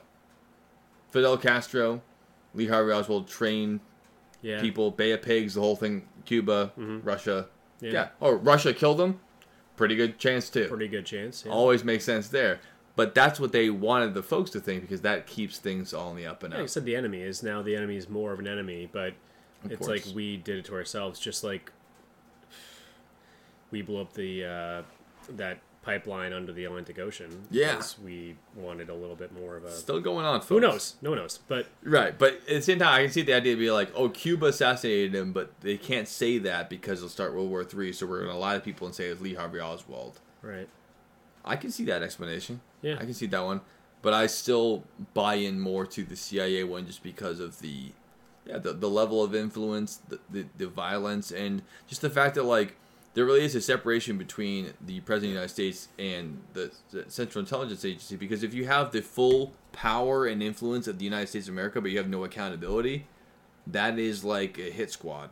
And the CIA has already proven itself many times to be a hit squad that changes nations politically without any authority looking down on them. And although they can say it's for the safety of the American people, and maybe sometimes it is, but looking back on history... Most of the time, it's an empire gaining process. It's, we'll do your dirty work, sir, so you won't have to. And I won't tell you what we're doing, because if I tell you, you'll be liable for it. Right. I can go murder the president of Nicaragua this weekend and put in place an American supporting piece of shit who tortures his own citizens and steals from them. But he likes America. And if I tell you about that, sir, you will be culpable for that. So I'm not part of that, but I will help the American people that way. So that's how the CIA is sold to the people. We'll deal with that. We'll save you so you don't have to save yourself. And you don't want to know. You don't want to be down here in this bullshit we are. You don't want to be in the filth. We do that for you. We save you. We hold you up till you can be in the light. We're in the mud.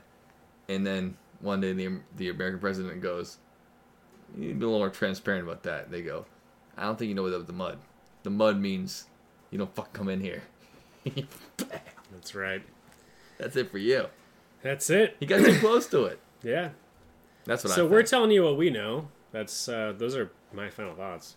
I think those patsies were part of it. I think there was multiple shooters. Yeah. I think they were all patsies because they were all beholden to the CIA. Whether they were part of the Bay of Pigs, and I mean the whole idea about Oswald going back and forth from Russia during the most tenuous time in Russian American politics ever.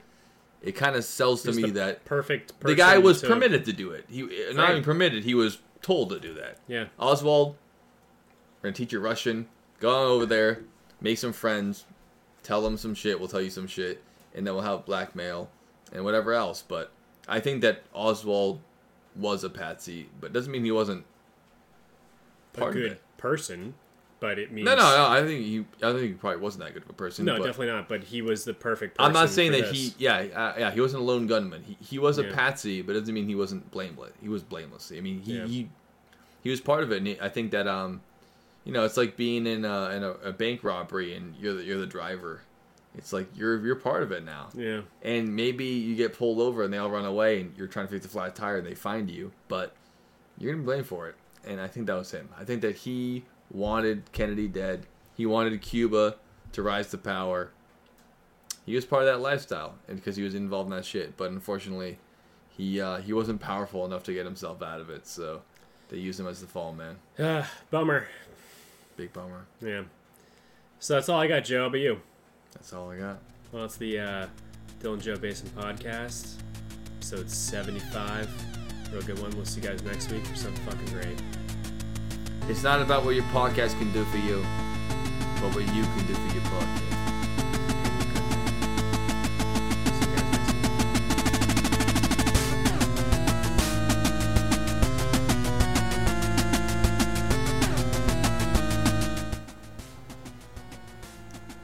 November 2nd, 1963. November 22nd, 1963. John F. Kennedy lays on his back on a cold operating table after a serious event that left him in critical condition. He is exposed to some of the worst things a human can possibly go through.